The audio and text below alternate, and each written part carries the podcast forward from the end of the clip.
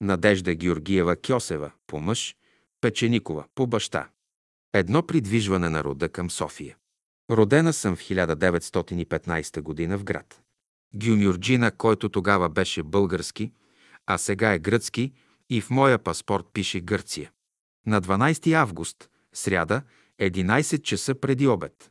Баща ми се наричаше Георги Ефремов Печеников, майка ми Стефания Илиева, която е родена в Силистра.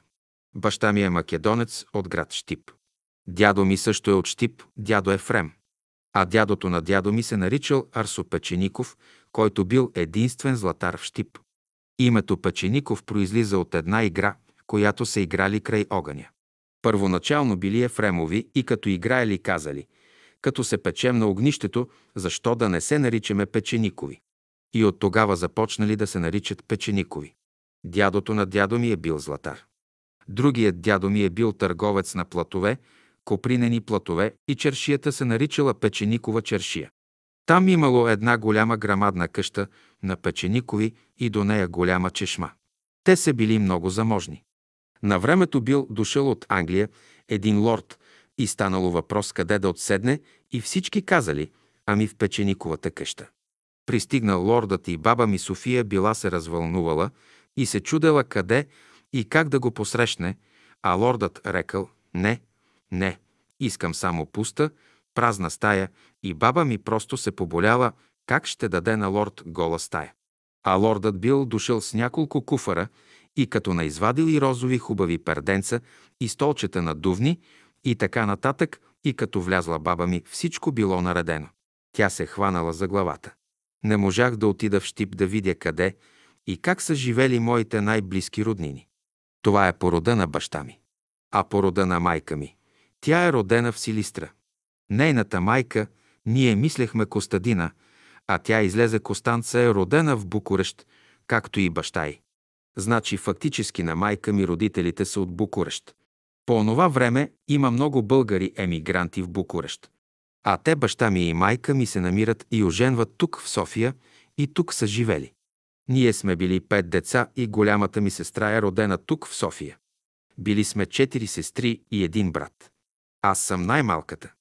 Голямата ми сестра се казва Сашка, Александра Печеникова. Тя завърши в Кюстендил гимназия, защото ние живеехме в Кюстендил. Втората е Илина Билдирева по мъж, после Славчо, брат ми. Първоначално се водил Печеников, а после Славянски. Той завърши втора мъжка гимназия. Славчо е роден в Асенов град. Баща ми е бил телеграфопощенски чиновник и е живял на много места в България и така, където е живял в момента, там са родени и децата му. Така сестра ми Илина е родена в Трън. Брат ми в Станимака, Асенов град, аз съм родена в Гюмюрджина, другата ми сестра Милка. Пет години по-голяма от мене е родена в София. Всички на различни места. 30 години баща ми е бил телеграфопощенски чиновник и е живял на различни места. Така накрая идваме в София. Аз съм родена в Гюмюрджина в 1915 година и след това сме дошли в София в 1918 година. Аз съм била на 3 години. Гърците са нахлули в Гюмюрджина и ние сме бягали оттам. Цялата къща с мебели, с всичко сме оставили и сме тръгнали оттам към България и сме отишли в Кюстендил. Това помня много добре. Била съм на 5-6 години. После идваме в Княжево. Там бяхме под найем. След това се преместваме в София. В Княжево съм учила в първо отделение, второ отделение. Помня, че съм участвала там в разни пиески, музикални сценки и така нататък. В София бях в 1936 година в първа девическа гимназия полукласичка четвърти, пети и шести клас и понеже се преместих в реалка шести клас, трябваше да държа два допълнителни изпита, аз не ги държах. Брат ми казваше и дума да не става и баща ми също казваше без диплома да останеш и се преместих в търговската гимназия и дипломата ми е оттам. Не ми признаха от първа девическа гимназия трите години, само двете и още две, та станаха пак пет години. Но дипломата ми е от търговската гимназия.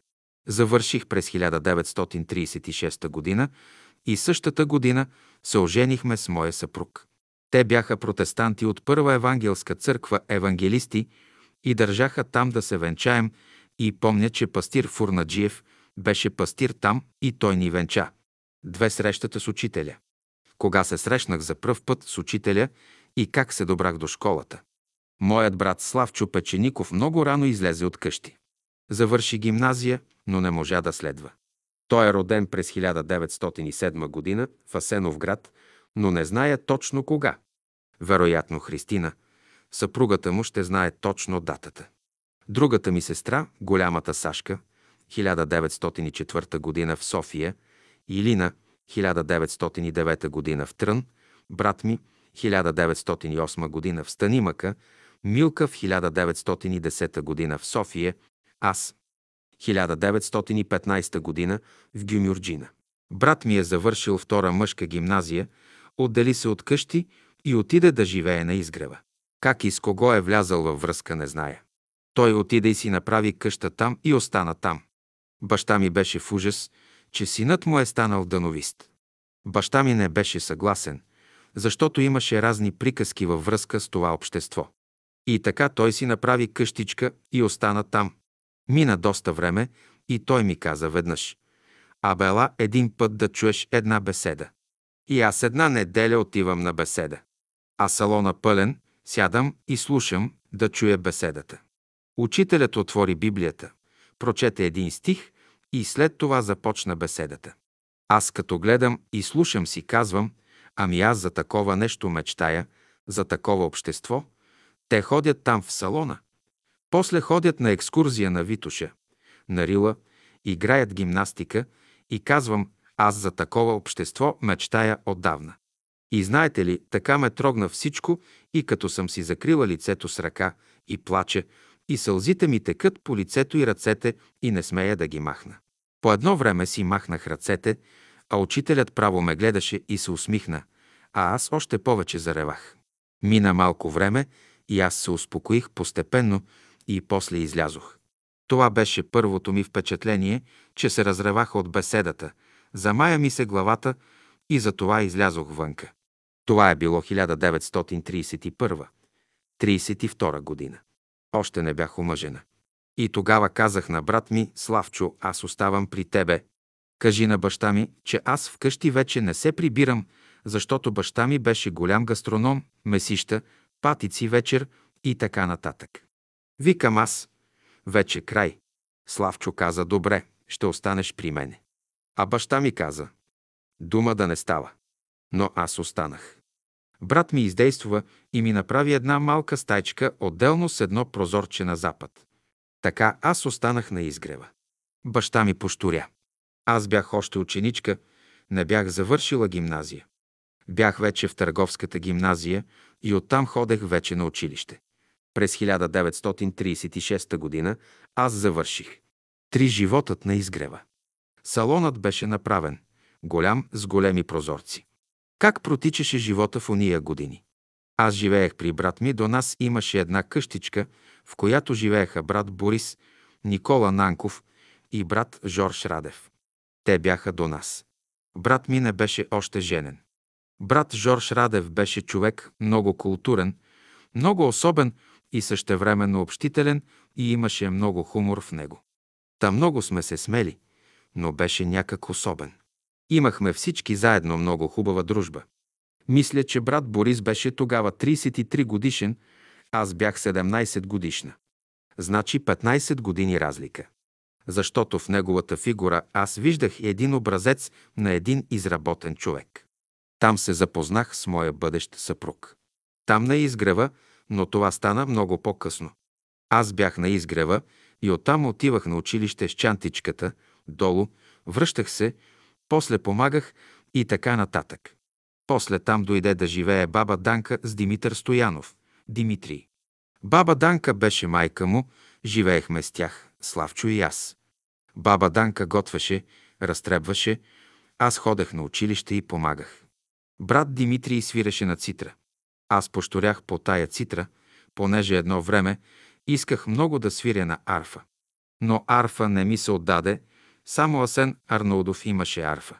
Той живееше на изгрева и казваше Абе, аз ще ти предавам уроци по арфа, само ти започни, но нямаше възможност. А Димитрий казваше, ела, аз ще те науча на цитра. Той имаше две и ми даде едната. Той започна да ми предава уроци и даже един път излязохме с него на концерт. Уроци съм вземала и по пиано при Мария Тодорова, другарката на Борис Николов и Ирина Кисьова. Но то беше много кратко време, защото аз нямах пиано. Упражнявах се в салона, там имаше пиано. Но поради това, че нямаше условие, зарязах пияното. Но после, когато се омъжих вече, Жоро, съпругът ми казваше «Цитра трябва да имаш». Тогава негов приятел Митко Кочев беше в Австрия в Грац. Там бяха студенти и Жоро му написа писмо. Ние бяхме постоянно заедно с Димитър Кочев, бяхме приятели. И той ми изпрати една разкошна цитра в котия. Имам сега цитра моя, но седи, спи, не свири. Имам ли някои опитности от онова време, когато съм била ученичка с учителя? Как да нямам? Учителят играеше в средата на поляната. Ние наоколо. Ние ги учихме упражненията, тогава и какво да ви кажа, аз хвърчах по поляната. Бях на седмото небе. Така бях радостна, че намерих това, което търся. Имаше една малка метеорологическа станция в средата на поляната, с барометър и всички други уреди и Жорж Радев беше метеоролога. Всяка сутрин и вечер той измерваше и записваше данните от уредите и аз му казвам, брат, нека и аз да се запозная малко с метеорологията. Та още от тогава следях движението на облаците и до ден днешен има един облак, който се завива в кръг между Бистрица и Витуша. И той ми казваше, че много правилно съм схванала. Тук има едно течение и като забележиш това движение в кръг, след три дена започва буря или дъжд. Спре ли бурята, почва дъжда. Това беше значи за оня период от време. Тогава. И това нещо още го наблюдавам и винаги се явява това течение. Но малко, ако мръдне вляво облака, ще забележите и вие, като видите, че там се завива някой път, почва времето да се променя. Само, че след един ден почва буря или дъжд. И аз викам на Жорж, дай да се занимавам с тия неща.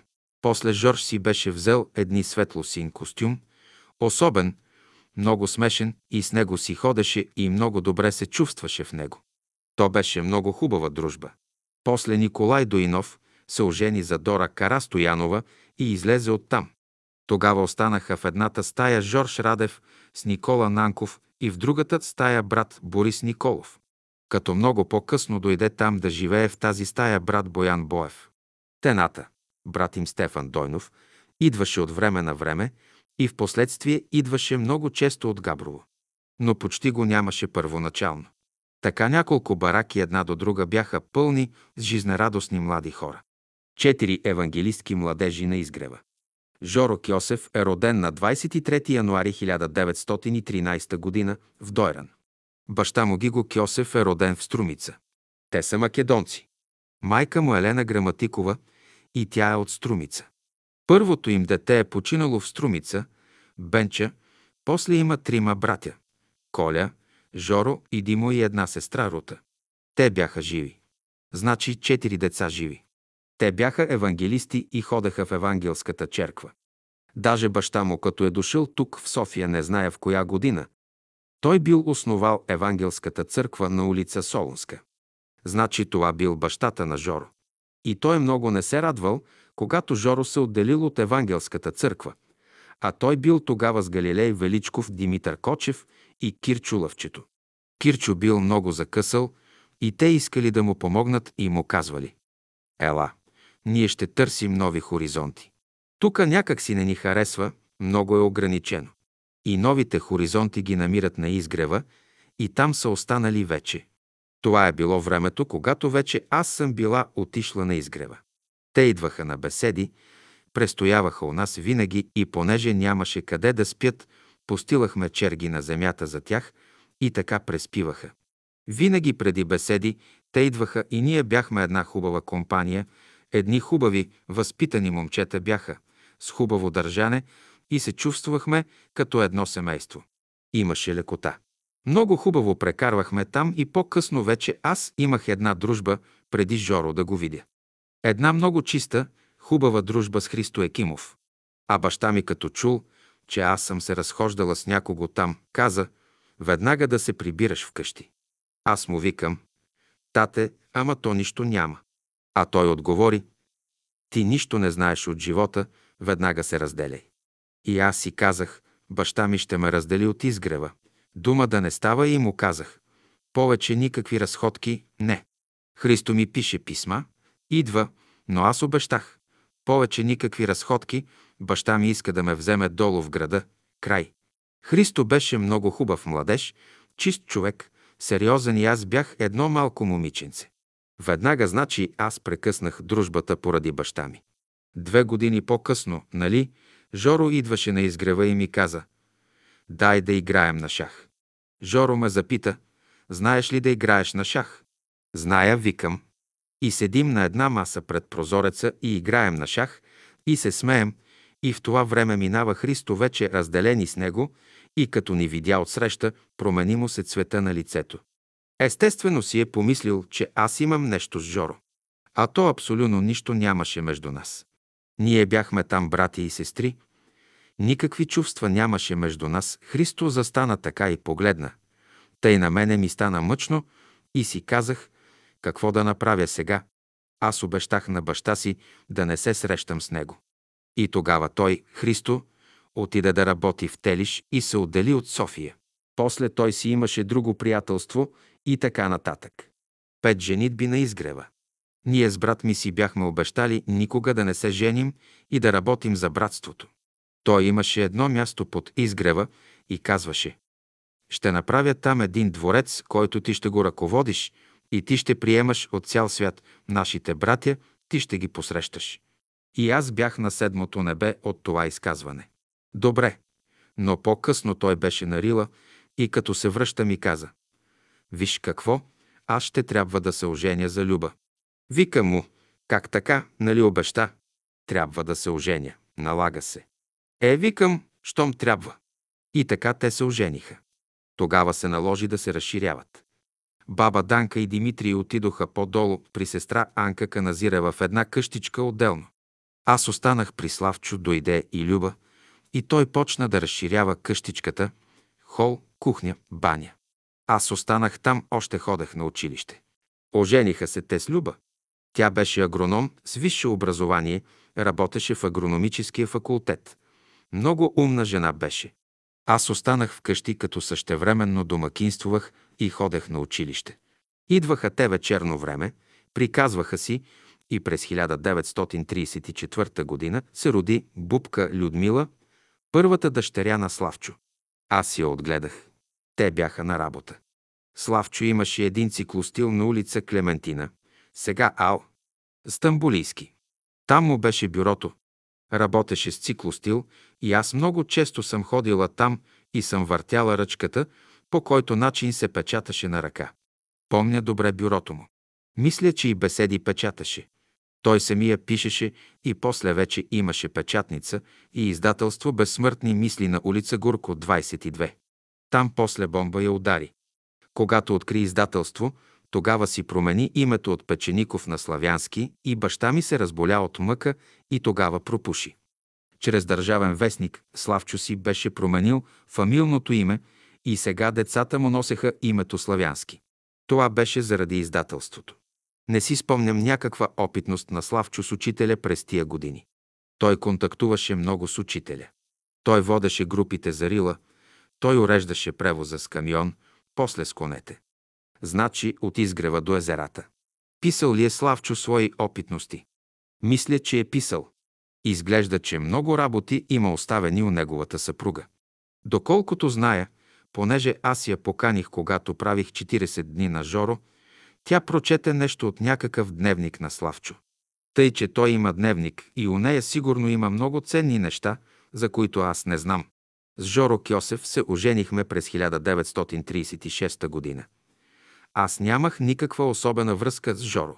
След като Славчо се ожени около две години по-късно, ние отидохме една група на Малевица с две палатки. Бяхме Митко Кочев, Кирчо Лъвчето, Галилей Величков, Жоро Кьосев, Славчо и аз. Построихме долу две палатки на една полянка под върха. В едната бях аз с багажа, а в другата останалите. Люба не беше с нас. Помня, че там прекарахме много хубаво. Палихме огньове, седяхме, разговаряхме и веднъж бяхме направили една голяма тенджера с ювка и понеже много се натоварихме, започнахме да се разхождаме около огъня, та да ни слезне малко, за да ядеме, още да я изядеме. После тръгнахме по разходки. Сега за първи път аз отивам сама с Жоро нагоре на разходка. Те дори се спогледаха, че аз за първи път отивам с Жоро на разходка. Нали сами двамата? Почнахме да философствуваме и той ме разпитва за материалния живот, за духовния живот, да види как аз мисля и вървим, и по едно време сме седнали така на едни голям камък до гората, и той вика, нали знаеш, че Димков гледа в зениците? Викам, да, дай, каза той, да си гледаме зениците. И така сме се вторачили и гледаме зениците си, и от тогава много симпатичен ми стана Жоро. Много хубава фигура беше той. Сериозен, с хубаво държане, възпитан и тогава много ми се хареса.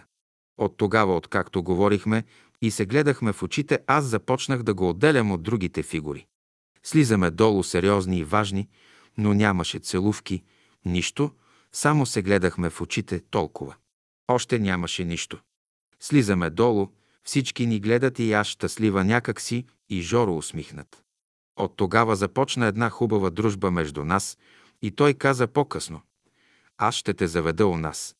А аз му отговорих. Аз още не съм свършила гимназия, как ще ме водиш вкъщи? И той започна да ми предава по търговско знание и по счетоводство, защото и той беше свършил търговска гимназия. Та така започна дружбата оттам. Баща ми като чул, че имам сега дружба с Жоро, но аз още не ходя така с него, нали, по срещи, но беше му много приятно и казваше за Жоро. Той е от македонско семейство, той е много хубав човек, много хубаво, че имаш дружба с него. И баща ми се усмихваше, не искаше значи да ме взема от изгрева или да ме разделя с него. Даже на моята сестра и неговата.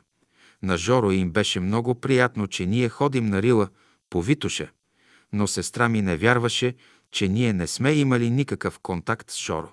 Тя казваше, ще ги разправяш тия неща на старата или шапка. Вече ходите две години и да няма нищо. А аз се пуках от мъка, че не ми вярват. Ех, имаше целувки, но нищо повече.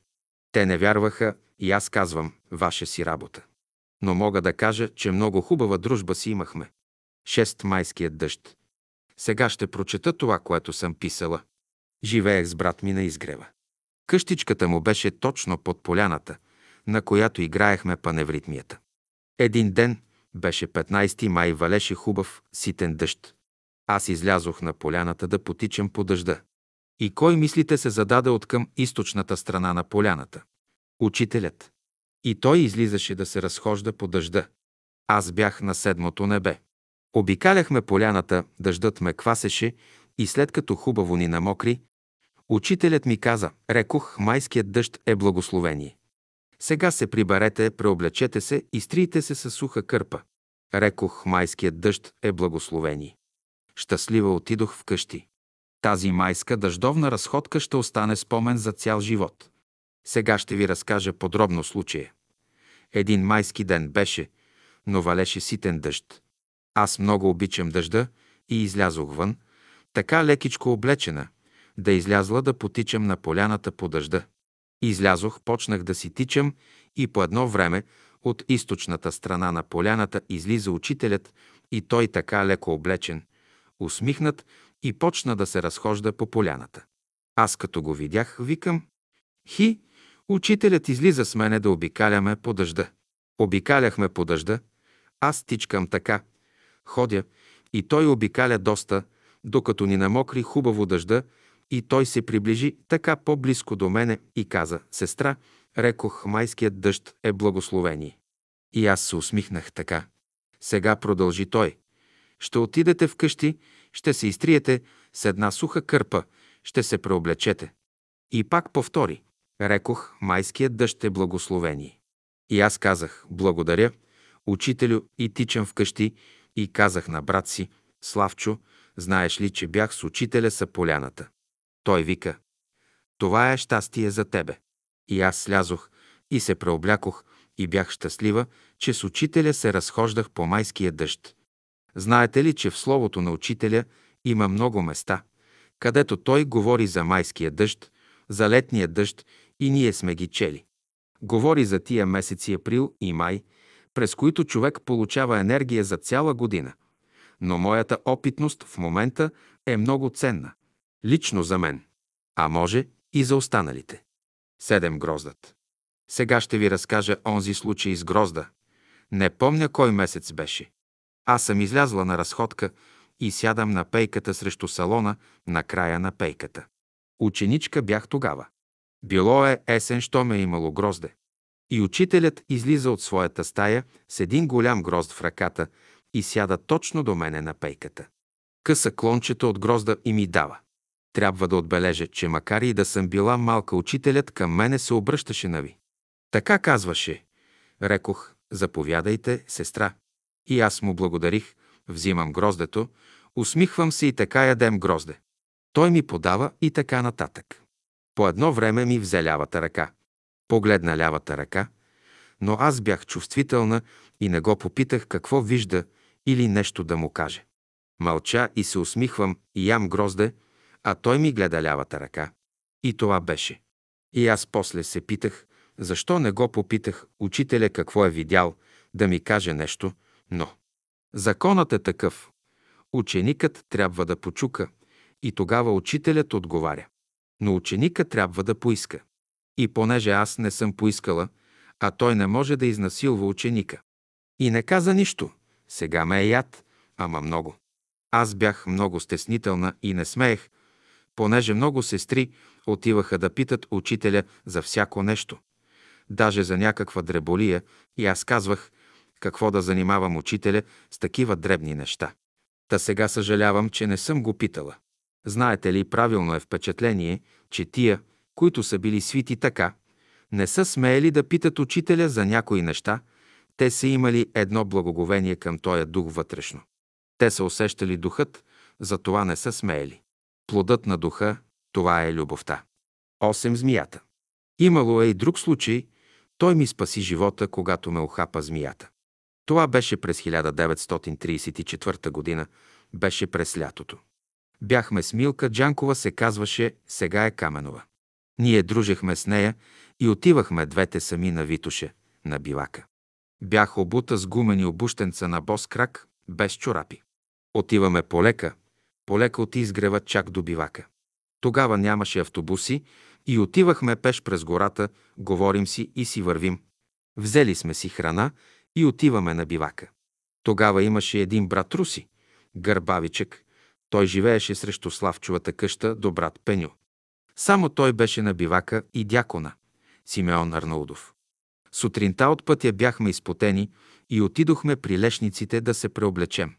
И като отивам в лещаците да се преоблека, стъпих на нещо меко. По едно време нещо ми се размърда под крака и погледнах на едно кълбо змия и аз съм стъпила на кълбото отгоре. Видях я как извади езичето си и ме клъцна точно по десния крак долу. И аз като погледнах, скочих и извиках «Милке!» И змията, като се размърда, видях тоя зигзаг, знака на пепелянката. Милке е змия ме охапа. И тя като писна, ама повече от мене, и толкова много се оплаши, че аз и казах, Милке, знай, че в България няма умрял от змия човек, това да го знаеш. Понеже тя много се оплаши. За това го казах и след това съм паднала в безсъзнание и 4 часа съм била в безсъзнание. Тогава дякона ме взел на ръце и ме сложили на страна, запалили огън и са горили местото с огън, където е охапаното, за да махнат отровата, като са ме горили с нощче. Нищо не помня аз, нали съм била в безсъзнание. В това време казали на Милка, бягай в града и кажи на Славчо, който беше в града, че надка е охапала змия и е в безсъзнание. Милка тръгва обратно към града, отива при брат ми, казва му, и той взема доктор Ефремов с една кола през Драгалевци и идват горе при нас, В това време аз идвам в съзнание и помня, че така бяха над главата ми тената. Брата на брат Борис беше дошъл и дойде лекаря, и аз се чудя защо са наведени над мене хората, и той ми би една инжекция противозмийски серум в крака. Тената на ръце ме занесе до колата. В колата имаше две стомни с вода и докато слезем с колата додолу съм изпила две стомни с вода. Това помня. Отидохме вкъщи и легнах в Славчовата стая. Брат Борис беше до мене и Славчо. По едно време започнах да се подувам, чак сега, нали в последствие. Подувам се, подуват ми се устните, подуват ми се очите и почнах ха, ха, не мога да дишам. Спогледаха се брат Борис и Славчо и брат Борис казва Тича и за учителя, тича и за учителя. Славчо веднага изтича за учителя и учителят, и той вече тръгнал сам и тича веднага у нас. Отвори се вратата и учителят бърже дойде до мене, погледна ме, усмихна се, сложи си ръката на главата ми и започна така паси около главата ми, и аз го погледнах, и той започна да се моли, и аз казах, ха, просто един въздух ми влезе в гърлото. Аз се задушавах и съм заспала. В това време, докато съм спала, се разчула и си изгрева, че надка я ухапала змия и всички бяха накацали просто около къщичката ни на прозореца. Учителят си беше отишъл, а аз съм спала 4-5 часа. И като ставам, излизам и абсолютно нищо ми няма. Малко така гледах като шашева с очите, но иначе нищо ми нямаше. Излизам и ме питат, Натке, какво стана? Значи учителят ми спаси живота. Тогава бях ученичка. Това беше през 1934 година. Така учителят ми спаси живота с едно докосване. А после някой ми каза от нашите на изгрева, че те са били сутринта в малкия салон и там той им е говорил. Изведнъж той спрял да говори, кимнал с глава, тя леко се склонила на гърдите му с притворени клепачи. Това положение се знаеше от всички и се знаеше, че в този случай той се изключваше от тялото си, излъчваше се и отиваше някъде по своя работа. Тогава сестрата, която седяла до него, казала Тихо, учителят е отишъл някъде и помага някому. И това е било точно в минутата, когато аз съм била в безсъзнание и са почнали да изгарят охапаното място с нажежено нощче. После го проверихме и точно съвпадаше с минути. Това е сега едно от модерните лечения. Чрез изгаряне на раната, серум да се прави, течности да се пият много и това, което съм получила, е отток на ларингса. Не можех да дишам въобще и ако не беше учителят, беше свършено с мен. Но като вдъхнах изведнъж и съм заспала, и всичко ми мина изведнъж. Това са големи опитности. Девет детски спомени. Започвам от Гюмюрджина, където съм родена през 1915 г. 12 август. Било е сряда, 11 часа преди обед. Имало е умуване по името ми, но се спрели на надежда. Е, тази надежда или пежото, както ми е казвала майка ми тогава, понеже майка ми е завършила френския колеж и пижон значи на френски гълъб. И по закратко пижо. Така че аз бях пижон и ми казваха пижо до късно. По-късно баща ми ми казваше бижоренчо. Сега, каквото помня от първия ми дом. Помня, че къщата имаше голяма врата с голяма топка в средата и се отваряше така с две крила. Помня едни каменни стъпала отвън и насреща нещо, като една река. Имаше една гимназия в града и оттам гледаха към нас и се смееха едни черни глави, били са негри. Какво са говорили, не помня, но не съм се сетила да питам после нашите, да питам какви са били тези негри. Помня майка ми само от кръста надолу. С една бяла дълга пола, която се качваше по едни стълби нагоре към втория етаж. Нищо друго не помня за нея.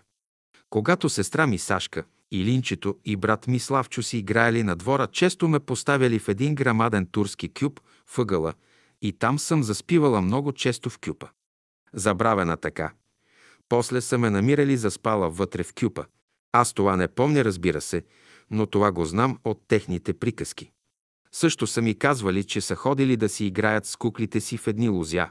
Имали сме лузя в Гюмюрджина, 6-7 лузя с маслинови дървета вътре в тях.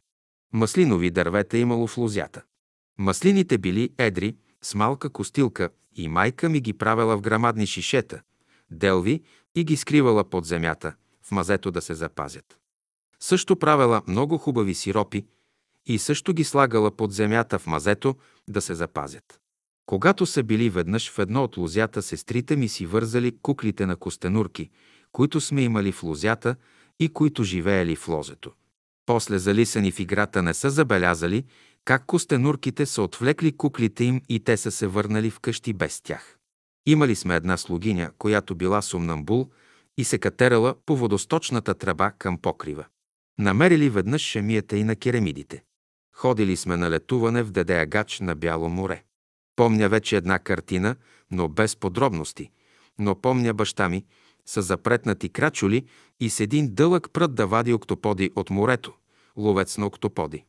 Помня това. После майка ми щяла да има шесто дете и при един опит да го махне с помощта на една еврейка Казес, тя се отровила и заедно с детето умира в 1918 година. При погребението първоначално тя била поставена в един ковчег с много цветя. На коя дата точно не знам, но аз съм се качвала на ковчега и върху цветята и те всички са се разплаквали на няколко пъти. Тогава един семейен наш приятел Атанас Иранов, който на времето бил издал един френски речник, е бил на погребението на майка ми. Той ме взел от ковчега на ръце и ме завел на разходка, докато трае погребението, за да не съм там, защото било голям плач. Голям плач е било, но аз това не помня. През 1918 година гърците навлезли в Гюмюрджина и баща ми с всички нас е трябвало да напусне къщата на път към гарата с най-необходимите неща. Имали сме една котка, която дълги години ни е изпращала и е миукала, и най-сетне се е качила на покрива да ни изпрати. Това е за Гюмюрджина. Как сме пътували и как сме отишли до Кюстендил не помня, но там сме били до 1924 година. От Кюстендил има много повече спомени. Живеехме близо до гарата на улица, студена на втория етаж, в една голяма къща. Хазайте ни бяха дядо Трифон и баба Василка.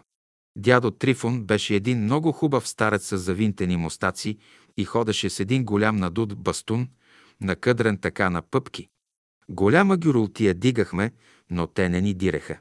Веднъж паднах върху една каменна стълба и се ударих и цялата брада ми беше една голяма рана и баба Василка помня, веднага казваше. Бърже, бърже, веднага взе някакъв парцал, пикни, пикни, чедо, веднага пикни на парцала и ми го залепи на брадата. И така ми мина раната. Сестра ми Сашка там завърши гимназия. Беше отличничка. Като такава беше писана в тамошния вестник, като и бяха поместили и снимката с една баретка под веждите. Александра Печеникова завършила с отличие гимназия. Тока носеха тогава баретите. Много се смеехме на тази снимка. Мисля, че беше през 1923 година, когато през Кюстендил минали чети, Страхил воевода или Чавдар воевода. Аз не помня, но баща ми беше във възторг, в отлично настроение, хвърляше големи банкноти на масата и казваше «Деца, черпете се, купете си, каквото искате». Чавдар воевода минава, аз казва, отивам към Македония, а баща ми е от Штип. Баща ми беше много близък с фабрикантите Симоне, които имаха магазин за всички вълнени прежди Симоне. Те често ни канеха от тях на гости. Дъщерята на господин Симоне Антуанета беше приятелка на Сашка. Синът му Жак беше много близък с Славчо. Имаха едно малко момченце Лулу, то пък беше мое приятелче. И много хубаво си играехме. Запомнила съм от тях една гостна стая, която тъй беше отрупана с килими и мебели, че не може да се мине през тях. Веднъж бяхме поканени на обед. Всички бяхме седнали на една голяма маса, разкошно подредена, сервирана. Между другото имаше една дълга, грамадна чиния с панирани някакви кълчици и много вкусно беше. Но когато баща ми попита, какво е това вкусно нещо, отговориха кълчици от жаби. Сестра ми изпищя, аз пък се хванах за устата, но беше толкова вкусно, че изядохме всичко до край. Симоне имаха фабрика към гарата. Често ни канеха сестрите на крокет. Имаха много хубаво игрище за крокет. Това е една чудно равна площ с бял пясък, с звънчета и вратички по средата. Играеше се с червени чукове и топки. Топките трябваше да минат през тези вратички и да минат през всичките препятствия. Ние мълчуганите само гледахме, а ние с Луло се завирахме в един голям съндък и там се целувахме. Помня, че веднъж беше неделя и всички бяха отишли вече на игрището, а аз с Линчето бяхме закъснели, облечени в червени тиролски рокли, минавахме през поляната и отивахме на фабриката на игрището. Една голяма ливада. На ливадата пасеше едно стадо черни биволи. Много не ги обичам. Вече бяхме близко до фабриката, когато моята милост отиде при един от биволите и му размаха червената си престилка пред очите. Биволарят ми каза, дете, не го закачай, не си махай престилката. Но аз точно за това се ядосах, че не ме поглежда и почнах да махам престилката пред очите му. Може би съм била на пет години. Линчето също ми казваше, абе върви бе, не го закачай, не го дразни, ще закъснеем. Не изведнъж бивола изви главата си и ме погледна. Мале какъв поглед. Изтръпнах. Но после изправи опашката си и докато се усетя, аз хукнах като стрела напред, а той подире ми. Гони ме. Краката ми не се виждаха, така ми казаха после, така съм хвърчала и съм пищяла, защото вратата на фабриката добре, че беше отворена и всички ме гледаха с ужас отвътре, а бивола подир мене грухтял. Същия търчал, мучал. Ама това не се забравя. Още виждах червените му очи. Като съм връхлетяла вътре, съм припаднала на земята, голяма суматоха е било. Но било, що било. Остана спомен. Повреда нямам. Помня само как мучеше и тропаше след мене и как хвърчах. В Кюстендил имаше хубава борова гора на Байра. Казваше се Хисара, там често ходехме на разходка. Останало ми е в главата хубавите горски пътеки по Хисара към един резервуар с вода, закрит, но вътре много страшно бучеше. На всеки му ставаше страшно, когато чуеше бълбукането. И заради този резервуар не ми се ходеше на Хисара, защото беше много страшно. Но аз все пак отивах. Случи се в Кюстендил едно нещо, което трябва да кажа, нещо много важно. Една седмица баща ми ме извика и ми каза нещо особено. Е, деца, аз ще се женя. Ние останахме с отворени уста. Тя се казва Цанка и е млада и е много хубава, черноока.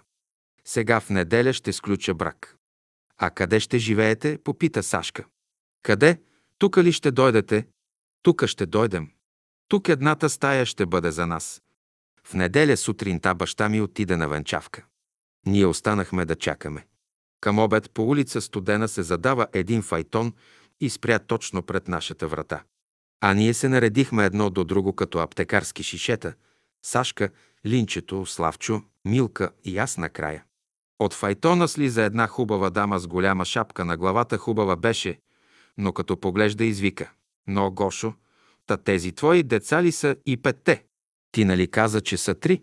Ние се смяхме и така бяхме хубави наредени, че тя не се стърпя и почна да ни милва.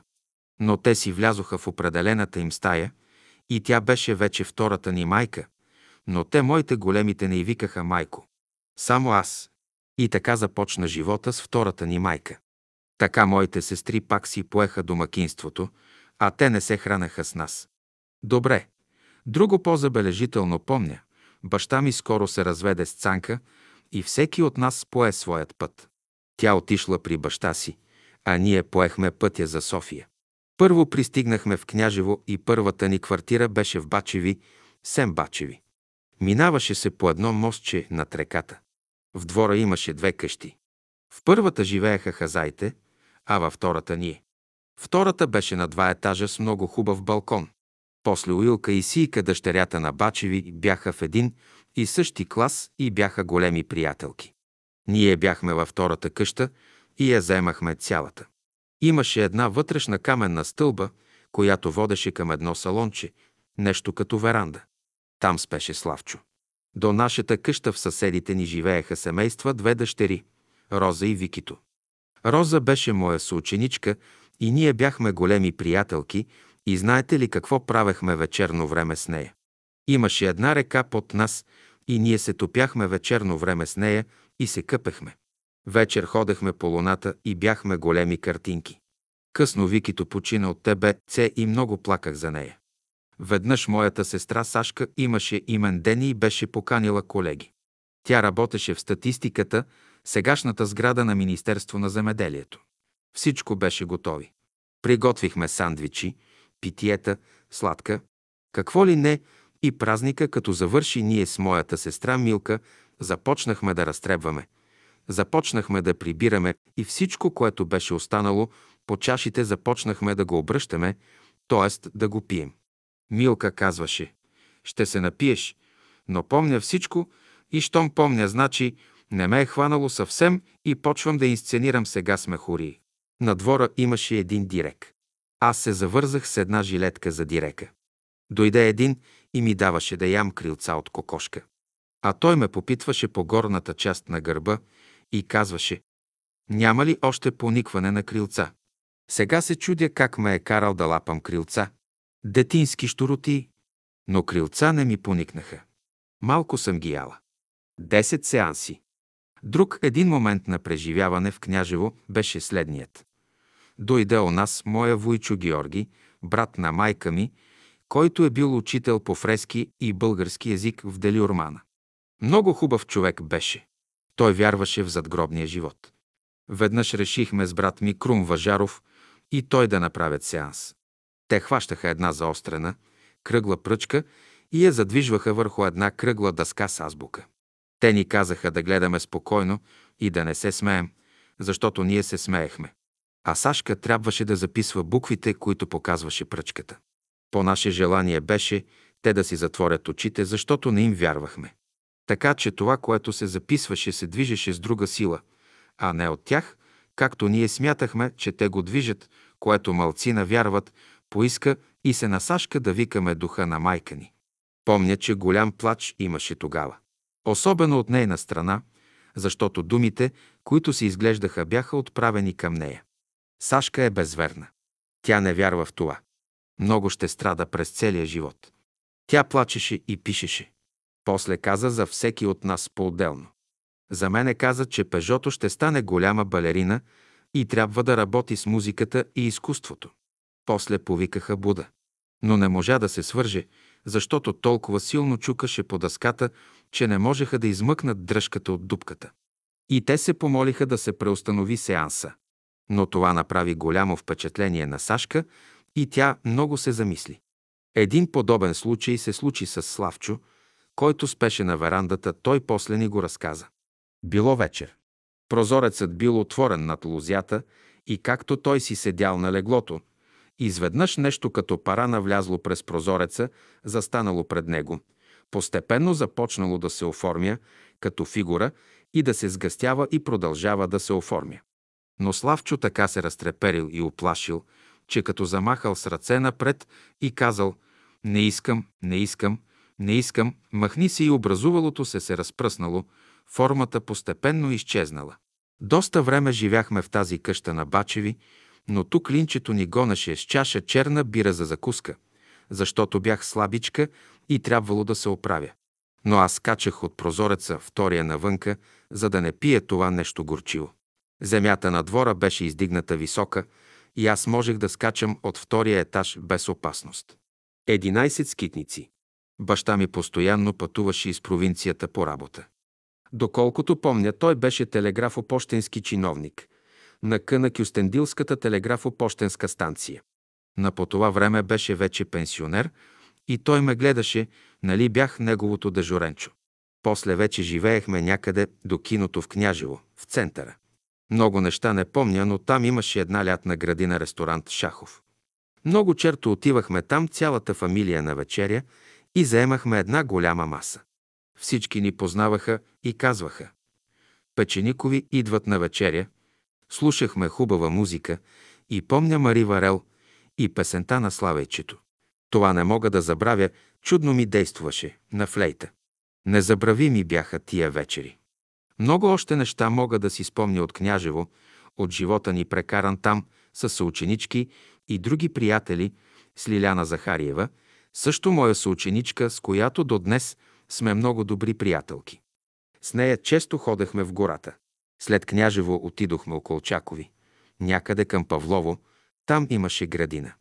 А Славчо имаше едно соколче, което си го отглеждаше и което кацаше на рамото му и като му свирне соколчето, кацаше на неговото рамо. Той беше поставил една дъска на едно дърво и нарязваше месо на малки парченца и го хранеше. Оттам отидохме на спирка Разгеле, така се казваше спирка Павлово. Хазайте ни се казваха Каричеви. Помня, че до нас в една хубава къща и градина живееше Реве Радев, който е бил бивш кмет на София, близък приятел на моят баща. Те не можеха един без друг. Той баща ми казваше, че на младени двамата са обикаляли цяла България с Р. В. Радев с колело. Често ходехме при него на гости. Той имаше една разкошна колекция от пеперуди в стъклен шкаф, грамадни, нощни от Африка, където е бил. Имаше плодни дървета в градината, все хубави сортове, едри. Имаше една слива, плодовете бяха едни като юмрука ми. Той отглеждаше гъби в двора и съдеше мицели на няколко пласта и много често ни канеше на гъби с масло. Колко ясно си спомням тия неща от детинството. Разказваше за една маймунка, която му била подарена от капитана на един параход, негов приятел, когато се връщали от Африка. Маймунката Жак толкова бели му направила, че най-сетне се видял принуден да я върне по един параход. Считам за излишно да описвам белите, които тя му била направила. Например, той имал една гостенка, която била донесла в един куфар някаква прикя. Нещо много хубаво. Докато те пиели кафе, маймунката отворила куфара и надрала на ленти всичко това, което било от куприна. Като видели какво е направила маймунката, гостенката припаднала. А той трябвало да заплати голямата загуба. После той бил писал много спомени пътеписи от Африка. Маймунката, като гледала как, той пише, че си топи перото и пише. И тя, като излязал, той си топила ръката в мастилото и после направила писаното от него на нищо. Накрая била отишла на спирката на трамвая в Княжево, качила се на дърветата и започнала да се премята, като по този начин се събрало множество хора от трамваите от Княжево и София. Спрели и трамваите и се наложило да се намеси тогавашната полиция, за да дойде Радев да прибере маймунката. Той като и показал към Шика, тя се изплашила и си тръгнала.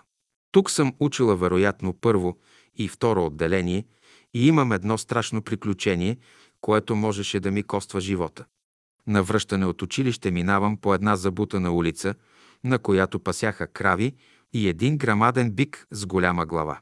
Как съм го погледнала или съм го подразнила, но той като ме подгони, та аз като вятър съм тичала да стигна обратно и да вляза в една от отворените врати, просто връхлетях вътре, а той остана отвън да бесне. Но сърцето ми от ужас щеше да изхвъркне. От тогава не смея да погледна нито бивол, нито бик. Страшно нещо беше. И бивол ме е гонил, и бик сега ме гони. Все страшилище. Но добре, че съм имала късмет да се отърва. Тук живеехме, когато един неделен ден чухме един ужасен тътен, гърмеш от София. А то било атентата в света неделя на 16 април 1925 година. До тук има много неща да се кажат, но има много неща, които вече не помня. От Павлово, Спирка, отидохме чак в подуяне на улица Васил Петлешков. Оттам отидохме на улица Бъкстон срещу една казарма близо до руски паметник. Хазаите ни бяха македонци, Сарекинови. 12 конкурс за балерина. Пропуснах нещо много важно, когато живеехме дора. В. Радев. Аз много обичах музиката и си композирах мелодии и сама си ги пеех и играех. Играех и казачок. Веднъж прочетохме във вестника, че има конкурс в София, балетен спектакъл за малки и големи, на който ще присъства голяма балетна комисия, на която ще присъства Анастас Петров, който беше директор и балет майстор на операта. И най-важното беше, че ще пристигне и присъства балет майсторката от Дрезденската балетна школа. Аз пошторях. Започнах да настоявам пред баща си да ме заведе да участвам и аз. Ами как ще отидеш, когато не си била нито в школа, нито си била на уроци, Само си играеш казачок и твои балети. Но по моето настояване най-сетне отидохме. Нямаше време за бавене, защото денят беше определен. Имаше само три, четири малки момиченца и другите бяха все големи. Това беше по време на големите прима балерини Надя Винарова, Воронова. Дойде време и за моето влизане. Когато видях, голямата комисия ми призля. Дрезденската балерина беше млада, хубава, с един черен тюрбан на главата и Анастас Петров, директор на Народния свободен театър и операта и още кой ли не. Оплаших се, но вече бях там, нямаше връщане. Свиреше само едно пияно. Попитаха ме, е, какво ще изнесеш? Ами, арабски танци, казах аз и започнах. Пияното започна. След малко казачок. После едно упражнение, което ми даде Анастас Петров. Направих всичко, което ми каза. Летях, правих шпагати, завивах се, какво ли не и не зная как съм им харесала. Но с музиката се справих добре, защото даваха съвсем други неща. Не по такта, но да видят дали спазвам такт. Там бях майстор. Каква беше изненадата ми, когато Дрезденката стана, попита Петров и поиска да види бащата на това дете, моя милост. Появи се баща ми, а Петров превеждаше от немски. Тя искаше веднага да ме вземе в Дрезден с нейната кола. И дума да не става, каза баща ми. Там нямам никакъв познат. Ама, господин Печеников, вие правите голяма грешка. За първи път се съгласи да вземат балерина от нас. Трябва да бъдете спокойни. Това почти не се е случвало в България до сега. Тя има късмет. Но баща ми беше категоричен и моя милост залезе. Но Петров ме взе стипендиантка в операта и започнахме веднага. Баща ми всяка седмица от Княжево идваше да ме взима вечер в 6 часа от един салон Алхамбра, който беше до Орловия мост. Тогава се изучаваше балета на Орфей и Евридика. Но и тук късмета ме остави. Един ден, понеже на малките съблекалнята беше неотоплена, бяхме в стаята на големите и там видяхме балерините, които се бяха скупчили около една маса да безнеят от смях и четяха някакво писмо. И четоха едно писмо, къде са били и какво са правили, всичко беше описано. За първи път чувах подобни неща. После, като дойде баща ми да ме взима при вечер и ме попита как сме прекарали, аз му разправих всичко дума по дума. Той ме хвана за ръка ядосан и ме затътри към Петров да го търси. Господин Петров, край. Моята дъщеря повече няма да стъпи тук. Ама защо, господин Печеников? Така и така и край. Така стана и край. Повече не стъпих поради моята наивност, както и при този случай. Значи нямах късмет и за балета и тук. Веднъж имаше вечеринка в славянска беседа. И баща ми пошторя и каза, ти ще отидеш там да играеш казачок. Отидох, разбира се. Бях в казашко кост комче с червени бутушки и половин час военна музика ми е свирила и половин час клякам долу, шпагати правя, публиката стана на крака и баща ми беше на седмо небе. Целувки, подаръци и толкова. Това беше блясъкът на моята балетна кариера. 13 мумински премеждие. В Бъкстон се освещаваше една нова църква и ние отидохме. Баща ми обичаше на ходи на черква. Дойде и владиката Стефан. Аз бях до него. Зазяпах се в ръцете му. Лакирани ногти, като на жена. Отдръпнах се и пак погледнах брадата му и позяпах ногтите и не можех да се начудя. При това миришеше на парфюм. Аз си запуших носъпов, закисках се и излязох навънка. А навън щяха да ми теглят ушите. Милка ми се смееше, а баща ми се чудеше как да ме набие, но не ме наби. Аз не можех да изтрая в църквата. Линчето, сестра ми по това време се беше оженила за един възрастен вдовец с голяма дъщеря. Той беше главен счетоводител в санаториума Десето Римско. Иванов. Наричаше се Сукнаров. Те живееха в къща до санаториума. Но после той умря от ТБЦ. Линчето остана вдовица млада. След това отидохме в подуяне на улица В. Петлешков. Тук се научихме с сестра ми Милка да караме колело. Тя падна тогава в краката на един кон и беше дълго време с една издължена брада. Аз се научих да карам без никакви особености. Баща ми по това време замина за Цариград като представител на захарна фабрика Балакчиев и Бераха. Чудни мостри имаше в куфара му и ние само ги опитвахме.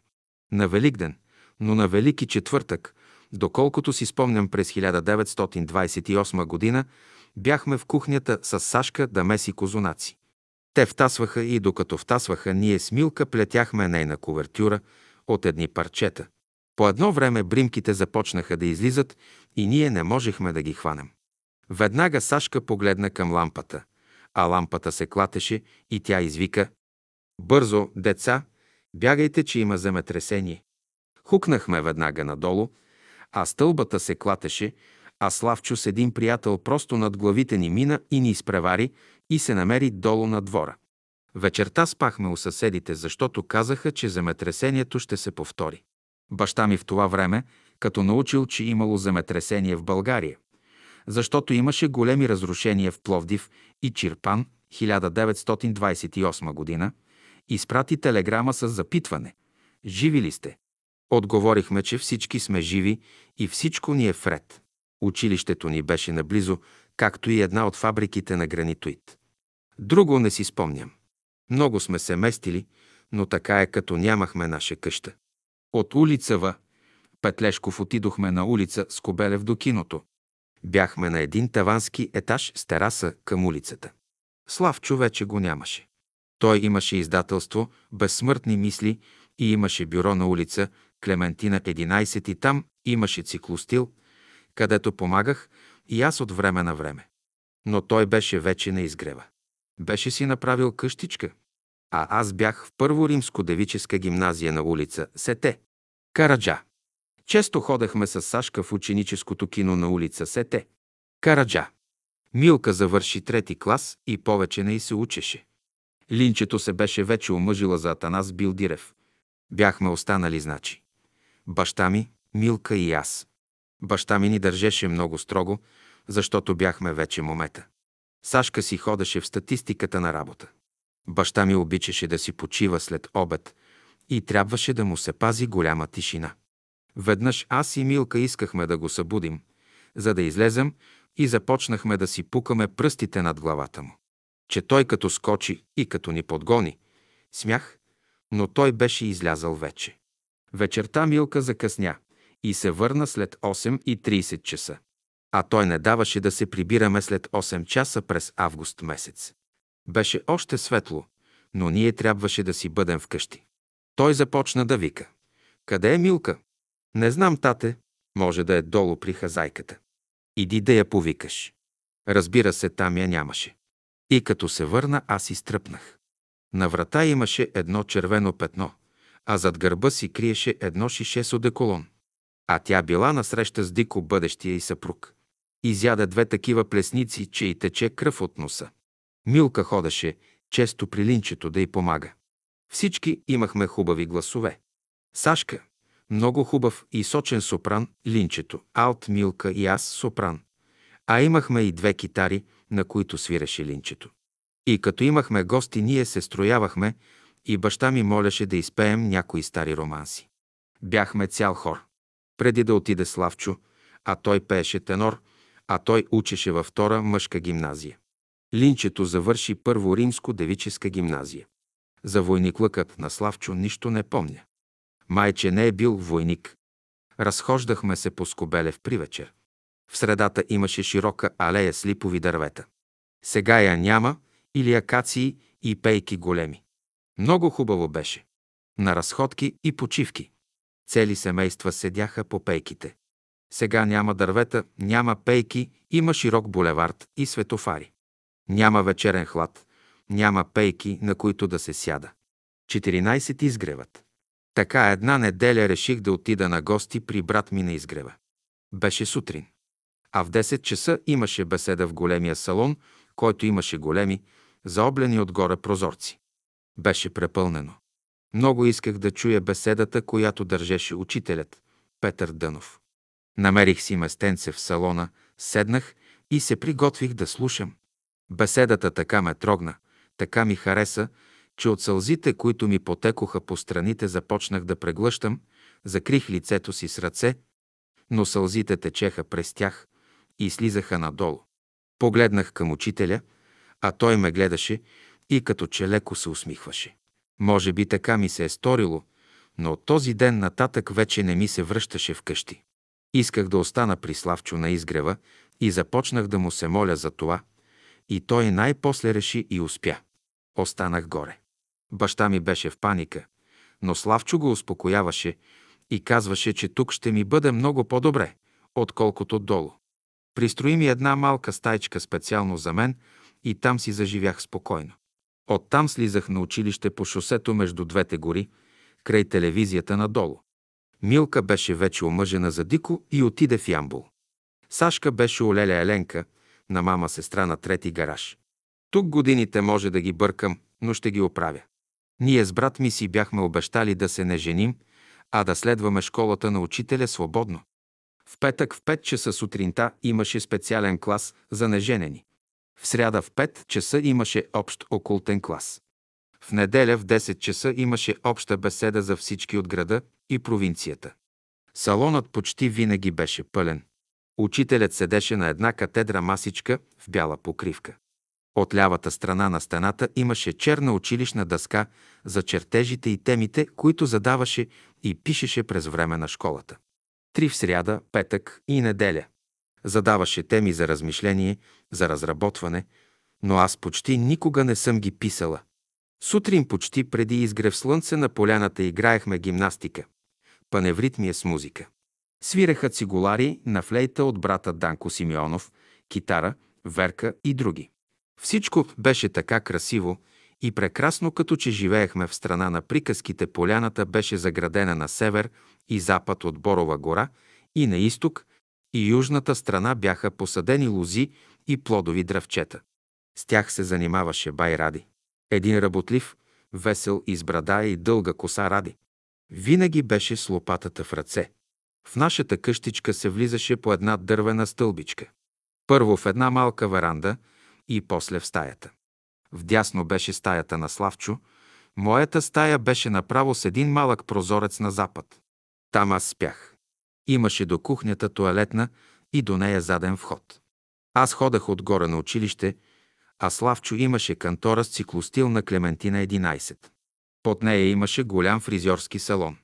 Аз ходех често да му помагам и да въртя дръжката на циклостила. Какво пишеше тогава не помня, но е било нещо вероятно около беседите или житно зърно. До Славчовата къща имаше още една, състояща се от две стаи и веранда, където живееше Жорж Радев, а после Борис и Колио Нанков.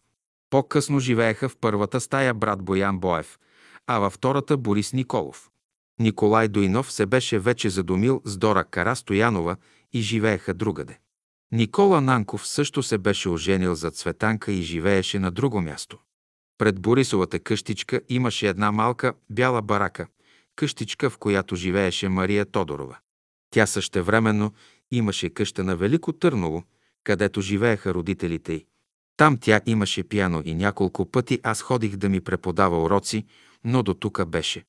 Срещу Славчовата къща на запад, пред гората имаше голяма къща на Пеню Ганев. Там той живееше с другарката си, която си спомням смътно. После тя почина. Отляво на него беше къщичката на Стоянка Илиева, която пишеше стихове. Беше хубава жена и при нея отиде да живее брат Илия Озунов, млад и даровит, с разни патенти за разни неща. Наляво от нея, малко по на юг, бе къщичката на Гена Папазова, почти под Борисовата къщичка. Тя беше много работлива, научен работник по земеделието. Надолу, още по на юг, беше къщичката на Ана Каназирева и Димитрий, който имаше отделна стая. Той свиреше на цитра и аз толкова бях очарована от цитрата, понеже не можах да осъществя мечтата си за арфа, като нещо непостижимо, нали? И започнах да се уча при Димитрий на цитра. Той имаше две цитри и ми даде едната за мене. Репетирахме и даже веднъж излязохме на концерт в салона на две цитри. По-късно, когато се омъжих за Жоро, той ми поръча по Митко Кочев една цитра от палисандрово дърво, с която си свирах от време на време, но която си седи сега неподвижно в гардероба. Тя спи летаргически сън. Веднъж брат Лулчев ме спря и ми погледна ухото и ме попита дали свиря на цигулка. Аз не го познавах почти. А той каза, веднага да вземете цигулка, защото ще омаете света с тоновете си. Но не стана нищо. Нито започнах цигулка, нито можах да омаям света. Съдбата е имала други намерения. 15 изворчето.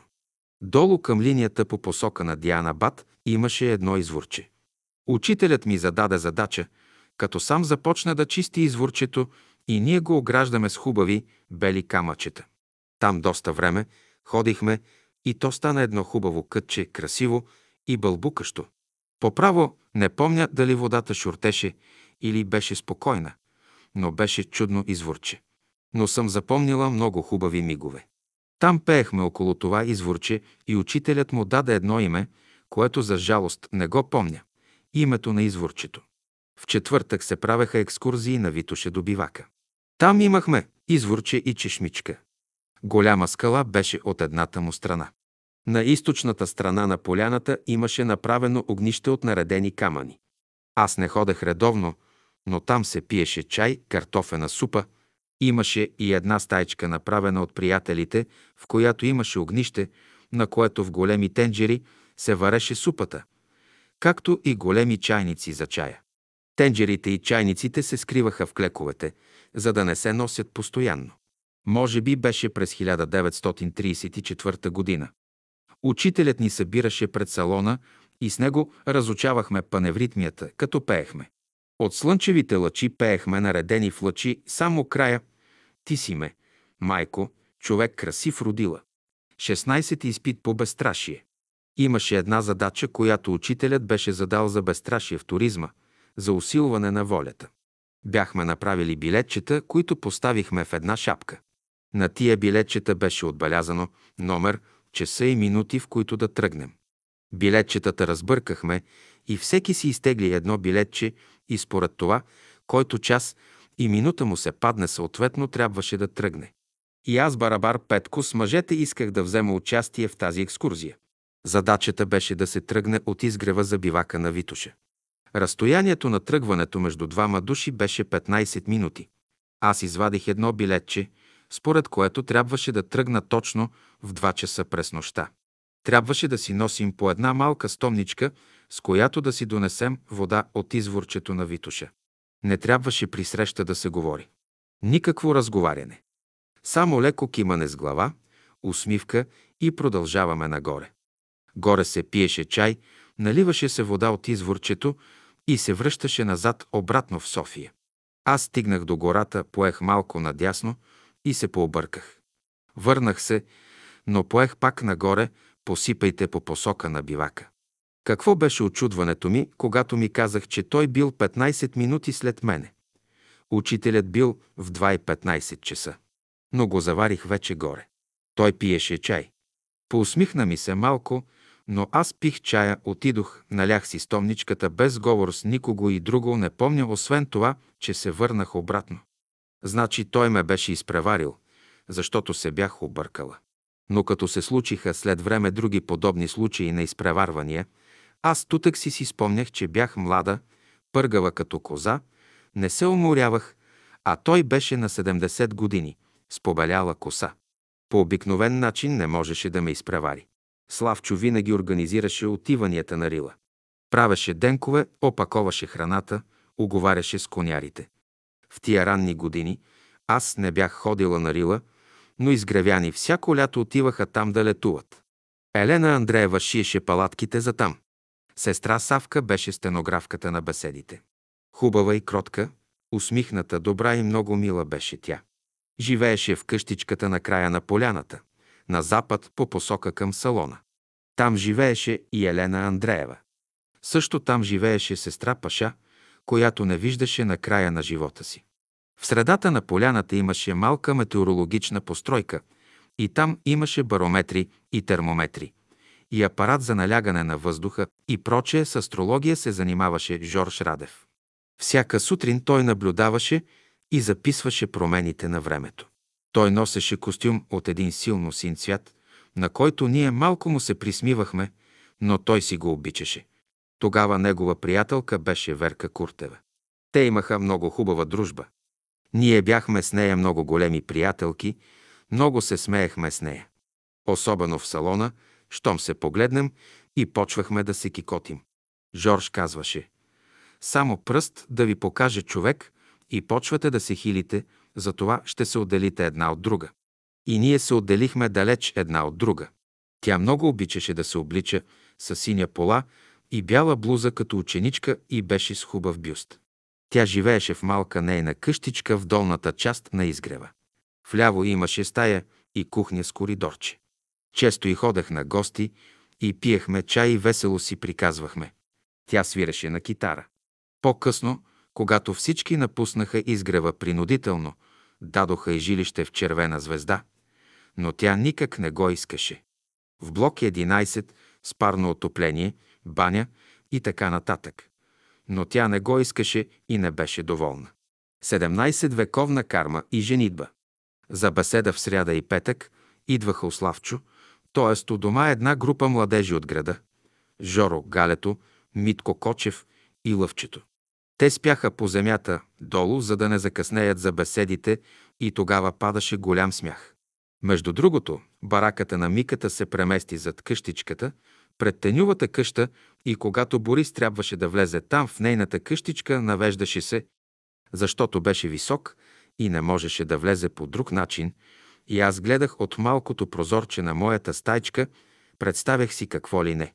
Ревнувах брат Борис, защото той беше за мен един идеал, като един добър ученик на учителя с характер. Един ден ме завари на цупена, защо не нам, и като ме хвана леко за косата, изтегли ми главата нагоре и каза «Сестричко, знаеш ли какво е карма?»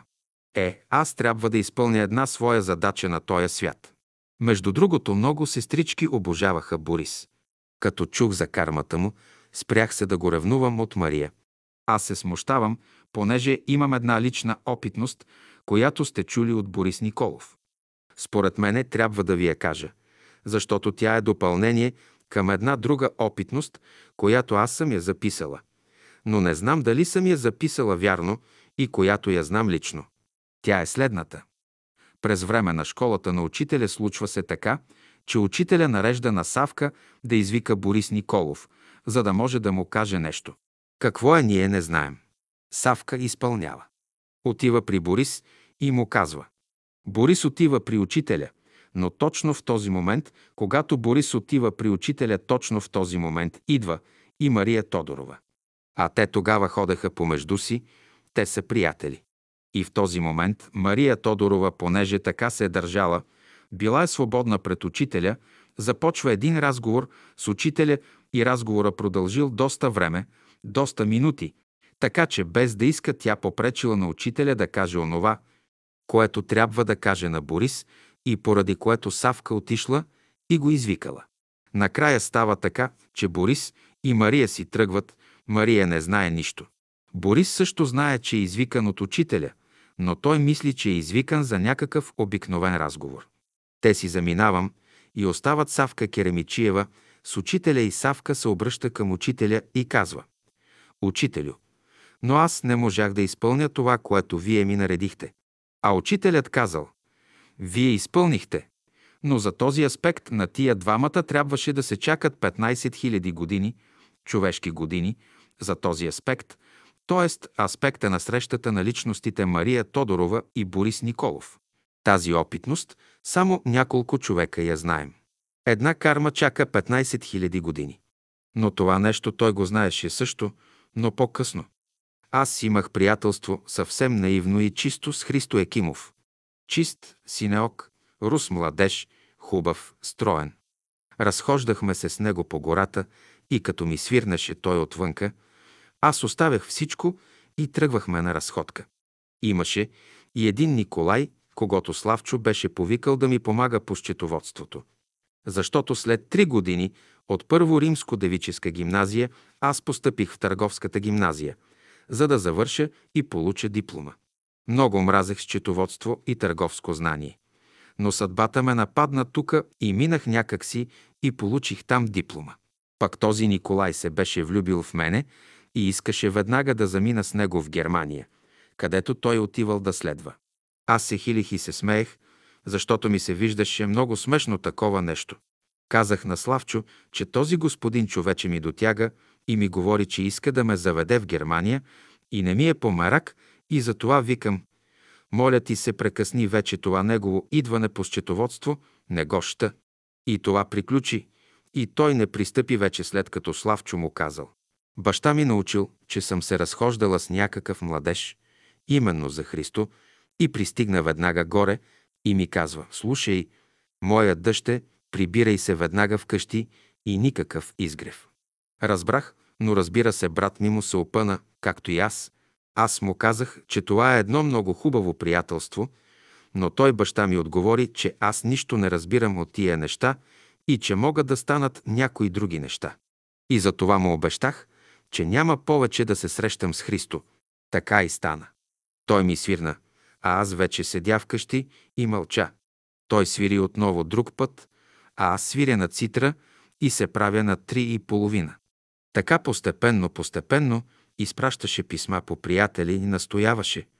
Но аз бях резка, отказах и край. Шест месеца бяхме много добри приятели, но край. Успях да използвам обещанието към баща ми. Родът ми не го искаше. А знаете ли, тук виждаме, че за втори път тук се опитват да ме извлекат в Германия, веднъж с онзи конкурс на тази балерина и сега втори път, т.е. искат да ме отклонят от школата на учителя. И виж сега какво става.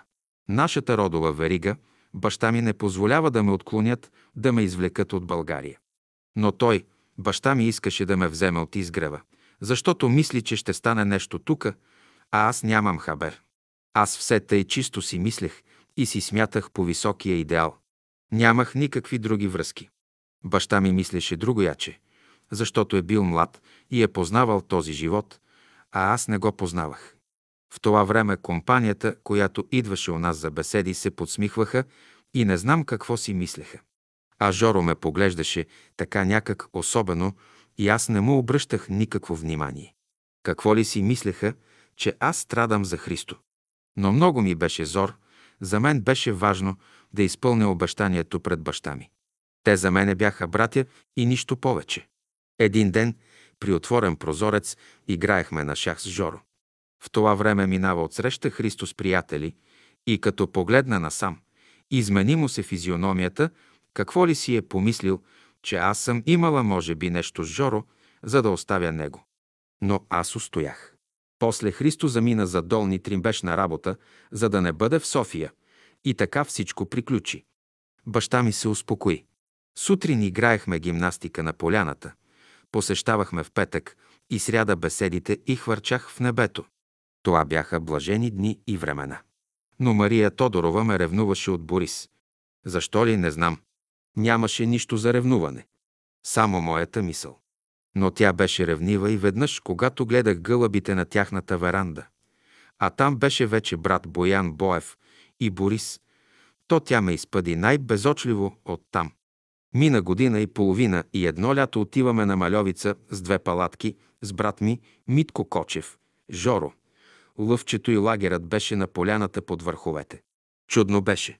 Правих ювка в една голяма тенджера и ядохме толкова много, че обикаляхме като някои индиянци около огъня и се тупахме по коремите, за да спадне храната и да можем да ядем още хубави дни бяха.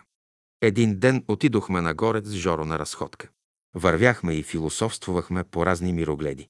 Изглежда, че Жоро искаше да ме изпита как мисля по много въпроси. Гледахме се един други гофири са на очите и от тогава той ми стана много мил и симпатичен и започнах вече да го отделям от останалите. Тайничко си изпитвах ново чувство към него. И за да ме накара, изглежда Митко Кочев забеляза особеното ми внимание към Жоро и неговото към мене и рекал да направи сега една смехория. Аз бях сама в палатката до тяхната и направиха един номер, който после разбрахме, че е номер.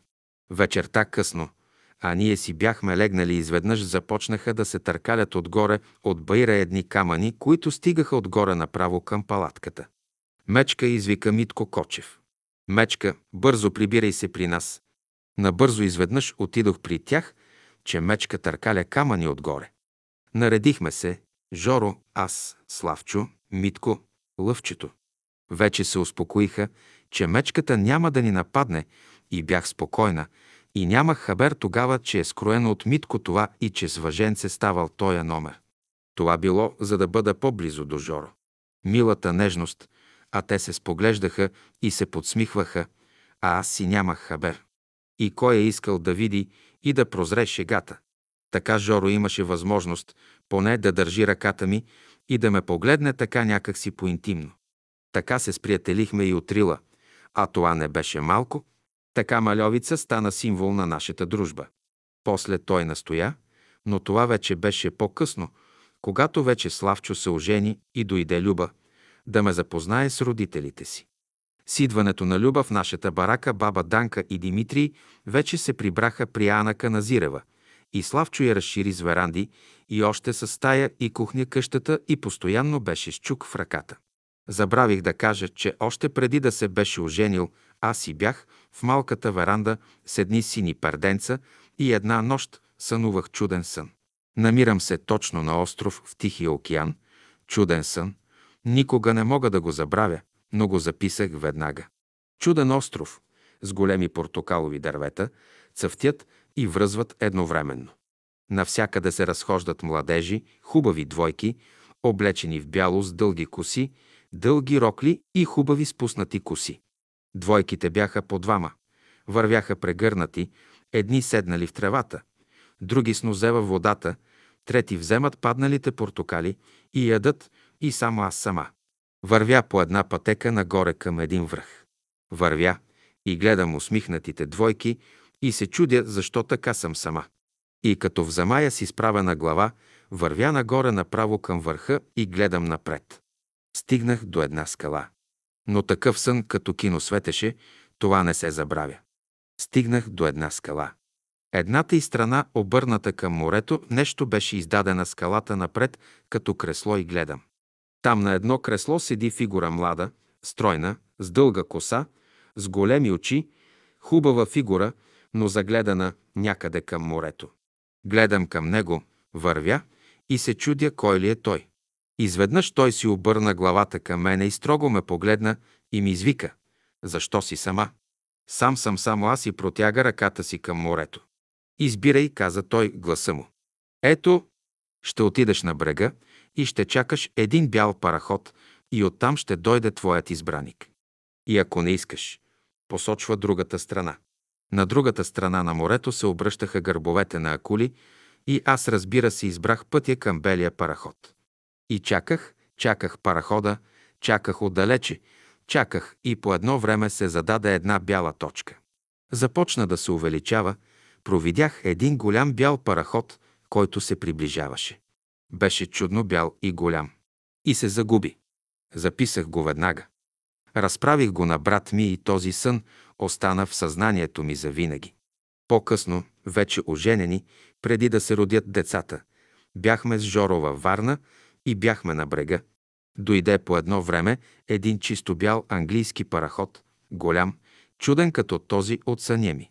Защо тогава не казах на Жоро, че ето такъв беше параходът, който аз сънувах, откъдето той трябваше да дойде. Така човек пропуща най-хубавите си и неизказани мисли, които ще потвърдят уверенията ми в една достоверност. Но пропуск, винаги, когато имаме в главата си хубави и светли мисли и не ги споделяме, остават неизказани, много пъти съм се ядосвала за тази работа. Скрити и винаги в дълбините на душата. Защо? А те трябва да се изкажат. Да дават радостта и щастието на другия. Така е, когато човек не може да проумее щастието си в момента, той го пропуска. Като че ли някой те стиска за гърлото и иска да не се проявиш, да направиш радост на другите. Ето това е, а бяхме около учителя. Не познавахме правилното да слушаме за доброто и светлото и чистото проявление и да слушаш, а не да го криеш, а да го прилагаш. Играехме на мечти и на красиви мисли и чувства, а оставахме скрити вътре непроявени. Така Славчо наруши клетвата да не се жени изобщо като се ожени за Люба и заживява много хубаво. Ходеха на работа, а аз останах вкъщи и на училище. И така през 1934 година се роди Бубка, Людмила. Вече помен нямаше от моята стайчка, малката в Брандичка, където сънувах чудния сън. Сега имаше нещо като голям хол, направен с големи плоскости, голяма кухня, с много стаи и с разни етажерки, маси и долапчета, но беше много занемарено, защото Люба беше вече на работа и аз учех и не можех да се справям с тази голяма къща. Мисля даже, че една година не ходих на училище, за да гледам бубка. Прекъснах, за да гледам бубка, защото Люба тръгна на работа и така бубка проходи в моите ръце. Тя сега е в Германия. Един ден тя беше към две годинки и ми викаше няню, и аз вече от тогава до сега съм все няню, тръгна веднъж по килима и по едно време спря.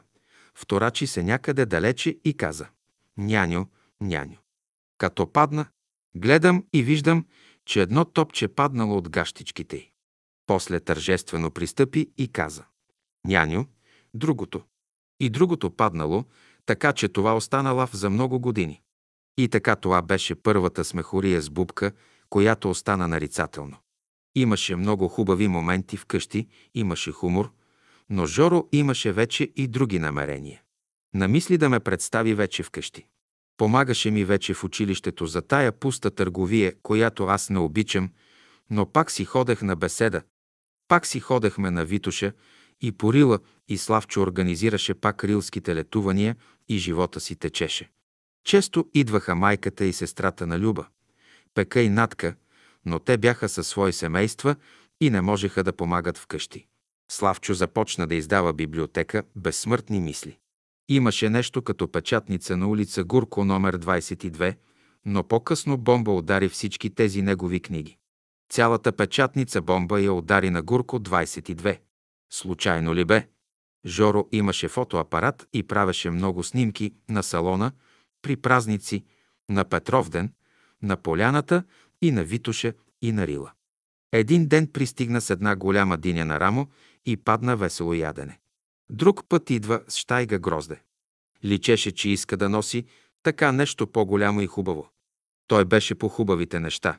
Искам да кажа, че имахме хор в салона на Изгрева и Кисьова и Кирил Икономов и брат Стоицев ни ръководеха хора, а по-късно и Влади Симеонов.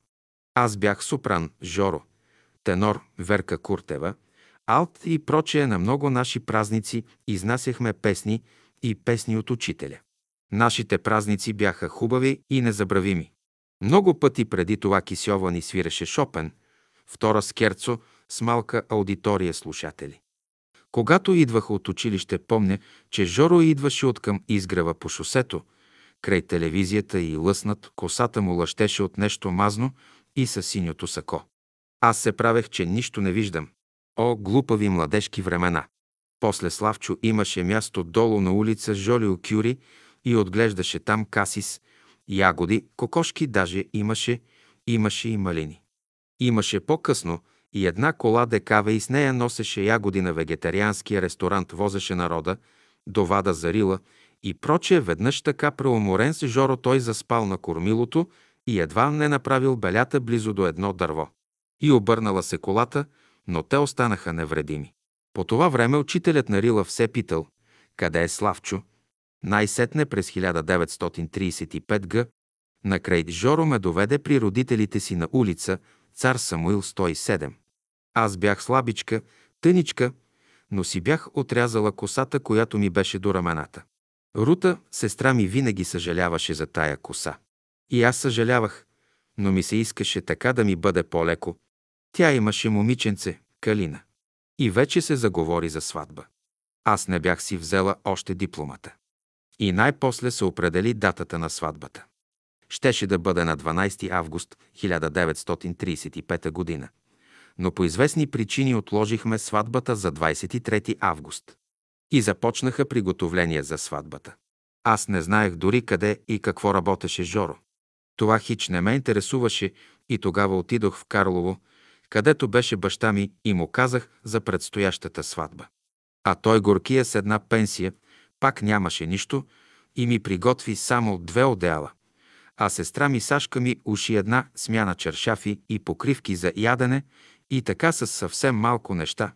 Уж да се отсрамя. Но това си бях бедна работа. А родителите му нищо не знаеха за мене. Че съм от голям род, че баща ми е македонец от Штип, а те са също македонци от Струмица. Жоро е роден в Дойран. Баща ми много се радваше, че Жоро е македонец и много го харесваха. Неговите родители извикаха тяхна позната шивачка и няколко дена подред са шили пижами, нощници и още какви ли не още неща за сватбата. После имаше една селемена сирийска, прочута най-голяма шивачка, която ми направи сватбената рокля. Дълга, бяла с вуал, а Рут ми даде нейния вуал от нейната сватба. Шаферчета бяха нейната калина и още една, които ми носеха вуала отзад. Та беше една голяма сватба в черквата на Първо Римско Евангелска. Преди това дядо Гиго, т.е. неговия баща ми каза, хайде, деца, идвайте с мене да си изберете по къщнина. Ние бяхме си намерили вече квартира след дълго обикаляне и намерихме на улица Мусул номер 30 къщата на артиста Асен Русков. Бяха две стаи и кухня, всичко ново и много хубаво, приготвено за неговия син. А Сашка и Рута, моята сестра, и неговата сестра по-късно бяха закарали всичките мебели и приготвили всичко наредено вече за сватбата, така било по македонски обичай. Те наредиха легла, спалня, всичко. Всичко беше готово вече. Жоро не искаше черен костюм за сватба и си уши бежов. Много беше хубав този костюм. Сватбата стана в Евангелската черква на Солунска. Първо римско-евангелска. Фурнаджев ни венча. Беше един разкошен, възрастен, мил пастир. Черквата беше пълна и от изгрева имаше наши хора. Беше баба Данка, Димитрий, Мичето Златева, Смитко Сотиров и други дружки, които не помня от изгрева.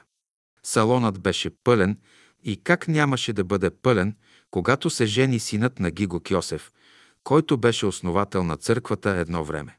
А моята милост беше едно младо, срамежливо момиченце, булка с дълга рокля и звуал.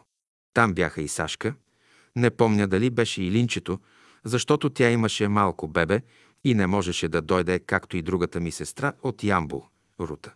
Беше много тържествено и хванати за ръце пред пастора. При хубавото му слово, Жоро ми прошепна през вуала, че цяла вадичка шурти по гърба му и аз се разсмях. Когато ни благословиха, започнаха поздравленията. Аз и Сашка ревяхме, а Совка, приятелката от младини на Жоро, министърката Совка Башева, дойде до мене и при поздрава ми каза «Толкова си хубава, че и аз бих се оженила за тебе». В такъв случай се помнят такива думи. След церемонията навън се бяха наредили редица коли и една трябваше да ни заведе първа за снимки при Фото Даков. Помня това. Но баба Данка, майката на Димитрий, така се развълнува, че искаше през прозореца да влезе в колата. Разбира се, влезе през вратата и после в къщи на улица Цар Самуил, понеже беше топъл ден, беше сервирано вътре и на терасата. Но как да ви кажа, защо стана така, не знам. Моята милост нямаше никакво настроение. Кисела бях и кой знае какво впечатление това е направило на роднините му, които бяха там. Отгоре на това пожелах друг букет, а не червени карамфили, както бяха приготвили. Каква нескромност от моя страна! Една неделя дадохме обед на нашите приятели от изгрева.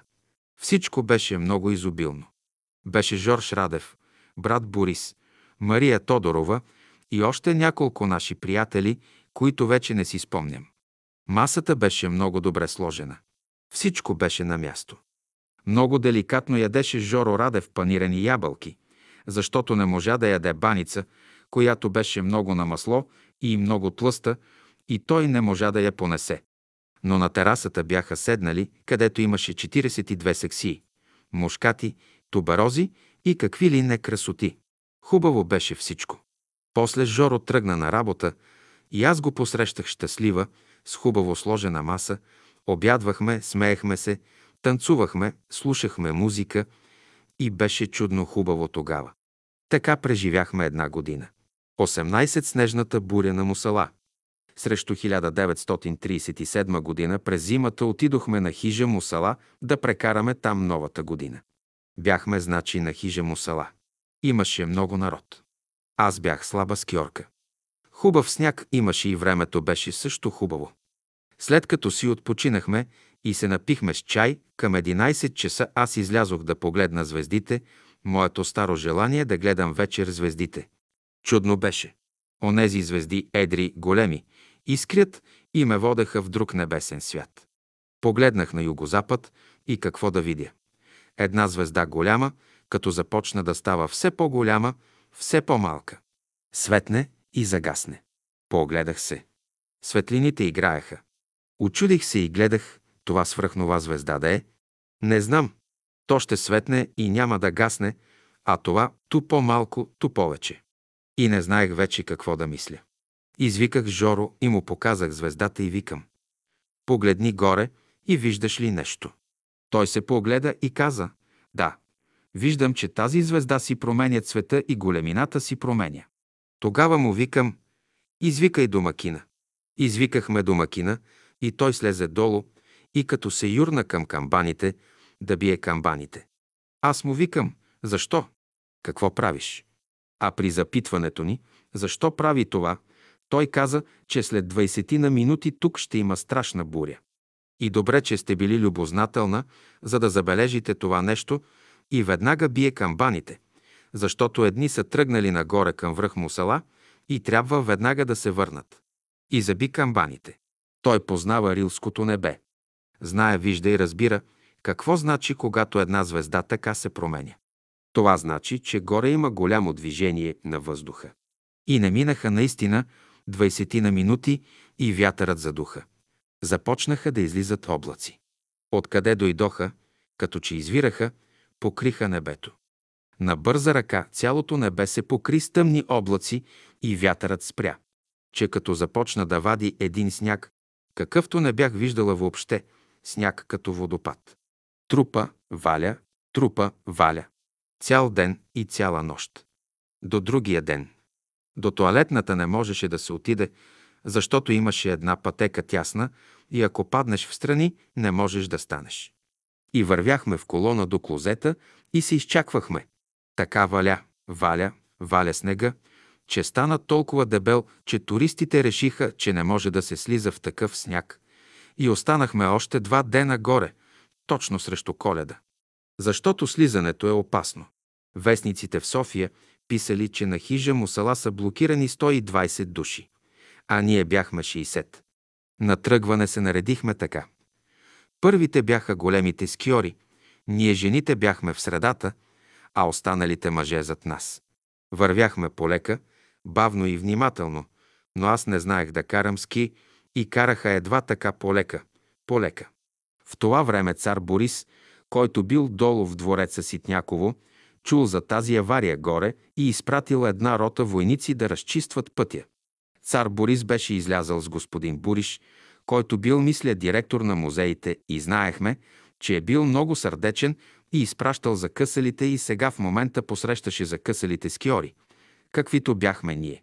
Жоро отдалече го видя и понеже не обичаше царя, понеже беше с малко леви убеждения, веднага зави надясно, изкачи се насреща и застана. Моята милост, нали не бях голяма скиорка, забих право в него и се врязах между краката му с единия крак и се хванах за него и той се заклати и аз потънах в земята. И като видях, че е царя, започнах да се извинявам. Ваше Величество, прощавайте, но бях станала червена като божур. Прощавайте, Ваше Величество, объркано казах аз, нали не съм добра скиорка. И започнах да се отскубвам, а той ми помагаше да се отърва, а Буриш се превиваше от смях. Беше се хванал за корема и се превиваше от смях. Величеството попита, как прекарахте горе, малко с немски акцент. Страшно беше, Ваше Величество, но беше и весело, отговорих. Но аз не съм добра скиорка. Извинете ме. А той, ха, ха, ха. И така освободих се едва от прегръдката и се запързалях надолу, а Жоро ме поглеждаше страшно и ми се закамва. Ваше Величество, а, а защо го величаеш? Човек при такива случаи трябва да знае как да се обръща. Жоро беше тогава левичар и не обичаше царщината. Казах му, че е съвсем естествено да се обърнеш към царя с Ваше Величество, който си е цар. Но той продължаваше да ме опреква в моята несъобразителност. Какво да правя, като не можех да го убедя, че съм права? Ней се стигнахме чам Кория, сега Боровец. Гладни и мокри влязохме в един ресторант и си поръчахме грах с масло. Цял живот няма да забравя тоя грах с масло. Така сладко не сме яли никога. Жоро не преставаше да ме опреква за Ваше Величество. Места за спане в Боровец нямаше никъде и ние потеглихме към Самоков. Но и в Самоков нямаше места за спане. Аз имах една втора братовчетка, на която знаех адреса, инженер Васка Войнова, близо до центъра на града. Съпругът ти също беше инженер. Те живееха там в една хубава къща. А ние пристигнахме точно вечерта на коледа, като отворих вратата, те ахнаха. А, вие ли сте закъсалите скиори от Мусала? А имаха цяла компания гости на прасенци. Направиха ни място и ние се съгласихме, но ни се спеше ужасно и само като им разправих за царя, как съм го блъснала и като започнаха да ме разпитват любезни и прелюбезни с възторг, защото те го обичаха много. Как го блъсна, какво му каза, какво ти рече? А той какво? И почнаха въпроси, въпроси, а Жоро ги гледаше кисело и после ми каза в кревата. Те това ти са роднините. Но бях толкова уморена, че започнах да се извинявам, че не можех да ям с тях и пожелах да си легна и ми дадоха тяхната пухена спалня. Само пух. Нямаш представа. Как съм скачала в кревата от умора и Жоро само ми викаше. Ето, виждаш ли, виж си роднините, колко са политически ограничени. Спахме като окъпани. На сутринта с благодарност потеглихме към София за дома. 19 децата идват. Тук на улица Мусул 30 живяхме една година и вместо да се приберем на цар Самуил 107, където сме сега, ние намерихме друга квартира пак на цар Самуил, само че от другата страна на реката. Една попска хазайка. И тук бяхме една година. Майката на Жоро беше много добра и ние много се обичахме с нея. Ние ходехме често от тях в неделя, когато ходехме на Витуша. Връщаме се при нея, а тя приготвила пържени картофки и супи, както ние си знаехме и салати, така че в неделя винаги бяхме от тях. И тя само ни казваше, влезнете чедо в банята да се изкъпете. Пак аз никога не съм се къпала с него и никога не съм влезнала в банята с него. Така че никога не успях да й угодя. Бях много притеснителна и никога не можех да си представя, че мога да влезна с него в банята. А тя се чудеше. Те имаха други разбирания за тези неща. Тя имаше обичай в събота да си приготви всичко за неделя и в неделя да ходи на черква. В 10 часа бяха винаги на Солунска в Евангелската черква. Ние по-рядко ходехме там, защото си предпочитахме изгрева. Баща му не се сърдеше. Беше доволен, че и там е религиозно общество и се говори за Бога и Христа и беше щастлив, че не сме в света, а сме при Бога. През 1938 г. накрая свекърва ми се разболя и постъпи в болницата при доктор Темелков. Всеки ден свекъра ходеше при нея и я хранеше като дете. Аз бях през 1939 година бремена и много исках Жоро да й каже, за да се зарадват, че булката ще има вече бебе. Но той казваше, нека да мине поне три месеца, че тогава. Така тя си отида без да разбере, че ще има внук. А детето се роди мъртво. Това беше преди Гриша, не знам каква беля стана, не се движеше, но добре, че не й казахме. Ние вече се бяхме прибрали на улица Самуил 107 и свекара постоянно ни казваше да отидем при него да живеем в първата къща, а Жоро му казваше «Не, ти ще дойдеш при нас». Малко по-късно моят баща беше дошъл у нас на гости и понеже беше диабетик, казваше ми, че след една сватба, на която е присъствал, е ял повечко, отколкото трябва, и му се явиха на гърба цирии, които бяха много опасни и толкова опасни са били, че когато извиках лекар, той каза «Това е едно гнездо от оси, веднага трябва да го заведете в болница». И той постъпи в болница. Аз не можех да отида там, защото Гриша беше една годинка и нямаше на кого да го оставя. Жоро ходеше при него. Добрия Жоро, за всичко се грижеше той.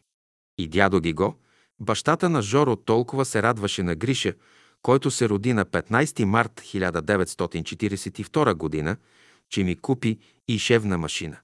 Жоро ми взе златни пръстени с сапфири, които после загубих. Забравих да кажа, че когато се върнахме тука на цар Самуил, Жоро отиде за пас. Войник в село Раднево и аз му ходих на гости. А вкъщи бяха братята му Дино и Колю в тяхната стая, а аз шетах и им готвех. Идваше Петър на гости от Гевгели Струмица, водеха ме по гости, за да не бъда сама и изобщо много добре се грижаха са мене. Бяхме отишли на гости и в това време дошъл Жоро в отпуска за един ден и си заминал, понеже мене ме няма вкъщи. Да дойде от толкова далече и да не ме завари вкъщи. Но при мене спеше пупито на сестра му малката Калина, така че аз не бях сама. После Ленито, другата дъщеря на сестра му, понеже и се беше щупил крака, пак беше при мене и беше при мене още и Рут майката. А после дойде и тати и свекър ми у нас, но беше трагедия. Ние имахме тогава печка с въглища, печката пушеше, не можехме да го нахраним, както си е свикнал с топлина. Той можа да види и Еми, вторият ми син, и му се радваше. А Колюви, другия брат на Жоро, имаше вече син Любчо и Жоро направи много снимки на всичките, които бяха около нас. Правеше снимки при всички случаи, при празници, когато къпехме бебетата, на коледни елхи и всякакви случаи, и всичко беше филмирано и в снимки. Когато беше Гриша малък, Жоро имаше мотор и с него сме ходили къде ли не. Аз държах и детето си на коленете си и всички ми се караха. Детето, детето, как може да ходите така с мотор и с детето в ръце? Но слава Богу, нищо не се случи, защото той много добре умееше да кара. Когато Гриша беше на една година, поканихме целия род на гости вкъщи и Жоро прави много снимки и много филми, всякакви филми прожектираше и правеше. И това беше една голяма радост за нас и ние забавлявахме гостите добре и те помнаха това до някое си време за нашето хубаво посрещане. Но въпреки това, че не бяхме уредени много добре, все пак Жоро с много труд и аз от време на време работех по-късно и успяхме да отгледаме Гриша и Еми като ученици, войници. Гриша взе висше образование, а Еми не можа, защото замина вън от България. Забравих да кажа, че преди да се роди Гриша имаше един случай, когато аз бях бременна и бях в осмия месец. Бяхме на изгрева. Аз бях на преглед при професор Иванов. Но когато бяхме на изгрева тази неделя ми започнаха болките. Срам, не срам, отидох при учителя и му казах, че съм в осмия месец и че имам болки. А той ми рече, рекох, бързо тръгвайте за града, бъдете здрави, бъдете спокойна. Вие да сте здрава и вдигна ръката си над мене. Хукнахме ние. С нас беше Кирчулъвчето. И ние тръгнахме веднага по шосето надолу към моя професор. Той каза тогава, че такъв един случай на нормално раждане не му се е случвал. Детето се роди мъртво, но раждането беше леко и нормално. Това беше преди да се роди Гриша. През 1942 година, когато дойде време да се роди Гриша, отидох при професор Иванов, който работеше тогава в еврейската поликлиника на Позитано. Жоро си беше облякал бяла престилка и искаше да влезе. Но аз в паника отрекох неговото присъствие и казах на професора, че дума да не става той да присъства на такова нещо. Дума да не става вънка да седи. И тогава не дадох нито звук при раждането. А той ме пляскаше по лицето и казваше «Викнете, викайте, освободете се». Но аз ни дума не продумах и се чу само когато детето изплака. Жоро казваше «Нека дойде детето живо и здраво, няма значение дали ще е момиче или момче». Но когато чу, че е син, като хукна да праща телеграми по Македония. Едва бяха изминали трите дни и нали той трябваше да го запише, но не искаше да го запише на баща си, защото ще ли да му викат Гиго. Казвам му, няма да му викаме Гиго, ще му викаме Грише. И най-после на третия ден той го записа Григор. Тогава всичко беше приготвено. През Гришово време като дете имаше всичко преди войната. Такива бяха времената, няколко месеца бяхме на спокойствие, на въздух. Ходихме през лятото в Княжево под гората и после като се прибрахме, детето беше здраво. Но до 4 месеца все плачеше нощно време. Повикахме доктор Мишелан, който беше детски лекар, и той каза, че малко му е млякото и му добави кисело мляко с разни оризови води и бебето млъкна и започна да надава. Роди се 3 килограма и половина, русичко, с хубави очи и гривичко и му правехме алхи и снимки и филми и всичко беше наред. А преди Гриша да дойде едно лято с баща му, бяхме на Юндола на едно летуване. Бяхме в едно бунгало с масичка отпред и пиехме и ядяхме овче мляко. И веднъж при обиколка видяхме едно място, което имаше южно изложение и три големи бора в средата. На юг се виждаше Пирин. Така ни хареса и пожелах да бъде наше. Веднага Жоро отиде да търси стопанина на това място и го намери. Оговори с него и го купи. Имаме нотариален акт за мястото на Юндула. Значи това беше място чудесно и беше наше. Сега, когато Гриша беше между 3 и 4 години, отидохме на Юндула едно лято. Всичко беше цъфнало. Едни маргарити по поляните бяха обсипани, хубави снимки с кинокамера бяха направени от Пилю и Гриша между трите бора на мястото, което вече го имахме. Но след време, защото не можехме вече да ползваме това място, ние продадохме полека-лека мястото на един братовчет от Самоков. Ходихме по-късно с Жоро на Юндула, но не можахме да открием след това нашето място. Минахме да починем до една малка виличка и с един път дойде един бял кон при нас.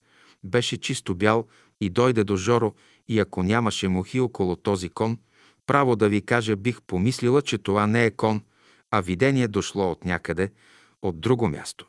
Знаеш ли какво нещо беше? Идва изведнъж един бял кон, до Жоро застава и седи и гледа.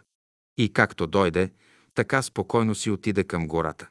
Какво беше това нещо, не знам. Гриша беше около 6 годишен, когато започна уроци по пиано. Жоро пък за един мой рожден ден ми направи огромен подарък. Вземи пиано. Пиано. Голямо, хубаво, с много хубав тон. И шест души го изкачиха през балкона с гради, защото стълбата ни беше тясна. Той не можеше нищо да ми откаже. Такъв кавалер беше. Може би мислеше, че ще свиря, но нямаше време вече за това. И наистина Гриша и по-късно не иска да продължи да свири.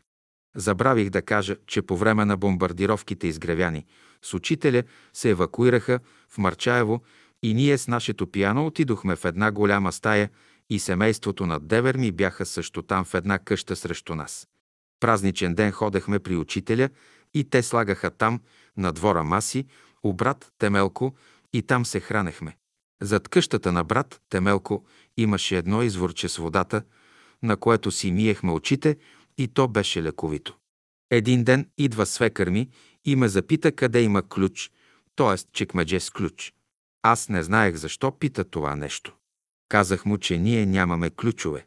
Той ми каза да направим на нощното долапче ключ и тогава направихме и той донесе тогава една котия, в която имаше три реда жълтици, големи. Котията беше за вилици и лъжици. Той каза, това нещо ще седи тук. Заключвай си, но нека седи ключът у вас. Жоро се чудеше, защо е донесъл това нещо у нас, а не го държи у него си. Но скоро след това съобщиха за някаква блокада. Може би търсеха оръжие. И Жоро ми каза, кажи на баща ми да си вземе жълтиците, защото не искам да дойдат и да намерят у мене такова нещо. Казах това нещо на дядо Гиго, а той ме погледна през очилата, гледа ме дълго време и после каза. Той ли ти каза това? Викам, да. Жоро ми каза да вземеш жълтиците, защото не иска тука да заварят нещо. Той ме гледа доста дълго време и накрая си взе жълтиците и от тогава тези жълтици не се видяха къде отидоха. През 1946 г. на 16 септември, в понеделник към 9 часа се яви на тоя свят и Еми, другият ми син. Той се роди в стария майчин дом. Беше 3 кг и 400 чернооко хубаво момченце. Ето, че Гриша имаше вече братче, но по това време нямаше нищо по пазарите. Беше направо една мизерия вкъщи. Затова е запомнил това нямане. Когато Гриша беше около три годинки, бяхме веднъж на изгрева до елипсата пред поляната. Учителят беше там, ние бяхме с Гриша горе. Учителят отиде при Гриша, погали го по главичката и каза нещо, което не помня. Аз и преди това бях чела нещо за мъките на житното зърно, докато стигне до хляба. Помня го, но не помня думите, които учителят ми каза за Гриша. Водихме Гриша на Рила, пак с мотора. А той беше на коляното ми, но толкова умело татко му ни вози. Не, нищо не се е случило с нас. Веднъж с мотора бяхме в говедарци и с раница на гърба, а валеше дъжд и пак се прибрахме съвсем нормално. Произвеждам моя другар, майстор мотошофьор. И на Гриша, и на Еми съм правила дневник, и там има много смехории, но сега не ми идват на ума. При бомбардировките Гриша беше на две, три години и при сирените и пукането, което се чуваше, той се завираше веднага под кревата и само краката му се виждаха от края. Ние бяхме евакуирани тогава. Гриша беше тогава на 4 годинки и се радваше много на малкото си братче, но малко ревнуваше, че вниманието на околните е обърнато повече към малкото бебе. Той се чувствуваше изоставен и казваше «Аз ще го боцкам». Пропуснах да кажа, че когато Гриша беше малък, всеки ден го водех с количката на разходка в Борисовата градина. Сега парка на свободата при розичките и там си играеше и там си играеше много добре с пясъка. А когато Еми дойде, нямаше време да се ходи до Борисовата градина и го водех в градинките, които бяха около нас. Изгрева вече го позабравихме. Гриша е кърмен до 4 месеца, като след това до година и половина съм добавила и друга храна. А Еми съм го кърмила до година и половина и даже вече беше проходил, когато идваше да цокам лекце. Хубаво бебе беше, но сега, когато е вече голям и е патил и доста е преживял, няма хубави спомени от детството си. Когато Емил беше още на 3-4 години, на един Петров ден, дядко му, Гриша и татко му с него на рамената и аз бяхме горе на изгрева. Времето беше чудно. Чисто и ясно небе. Много народ беше дошъл от провинцията и масите бяха препълнени. Настроението на всички беше особено извисено. Като че ли имаше някакво висше присъствие и всички го чувстваха. Ето такива моменти, колко е желателно да бъдат постоянни и как тогава хората се чувстват, като че са от едно семейство. Духът беше на много, много високо ниво. Значи има моменти, когато хората могат да бъдат добри и да бъдат наистина от едно семейство. И висшето присъствие винаги може да бъде с нас. Но защо земните противоречия ни пречат, за да бъдем винаги такива, каквито учителят ни иска да бъдем? Будни, добри и възвишени. Три бели гълъба се въртяха над масите. Това няма никога да го забравя. Едно незабравимо чувство на благост, радост и усмивки беше тогава. И това общо чувство като че ли беше само един път, тогава на Петров ден. Неповторимо преживяване. Такова, каквото би трябвало да бъде постоянно, но то беше само един път. Тогава може да се мисли, че невъзможното може да бъде възможно и нереалното да бъде реално. Но ние сме такива слабаци, безволеви същества. Особено аз и от най-висшето състояние мога да попадна в най-критично или недостойно за мислите на човека. Ревниво, подозрително, недостойни качества и прояви. Винаги съм си правила самокритика, но като че ли не мога да надживея тези слабости, особено когато бях на млади години, когато трябваше да дам вяра. Обичи достойно държане на моя хубав, мъдър, положителен и благороден човек. А представете си, през времето на най-младите ми години, че няма такъв свят човек, когато да харесвам, и че само най-съвършения може да бъде мой другар и само с най-съвършения мога да бъда близка и да дружа завинаги. Значи аз съм била толкова слаба, нюка и нестабилна във вярата си, за да се подам на недобрите, онези другите да изменя на мислите си и на съвършенството, за което мечтаех, и да стана една дребнава, ревнива и неспокойна личност. И може би за това ще ми се дадат за урок много страдания. Много уроци, с които трябва да се справя.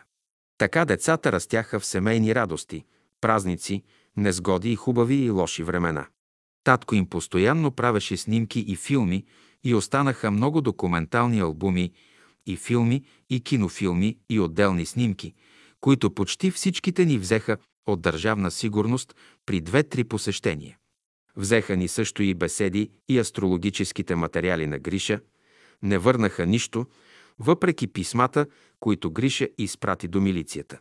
Такава бе епохата след 1945-1990 година. И сега нямаме почти нищо. Имахме, а сега нямаме. А защо? Отговорете си сами. 20 Светослав Георгиев Печеников, славянски.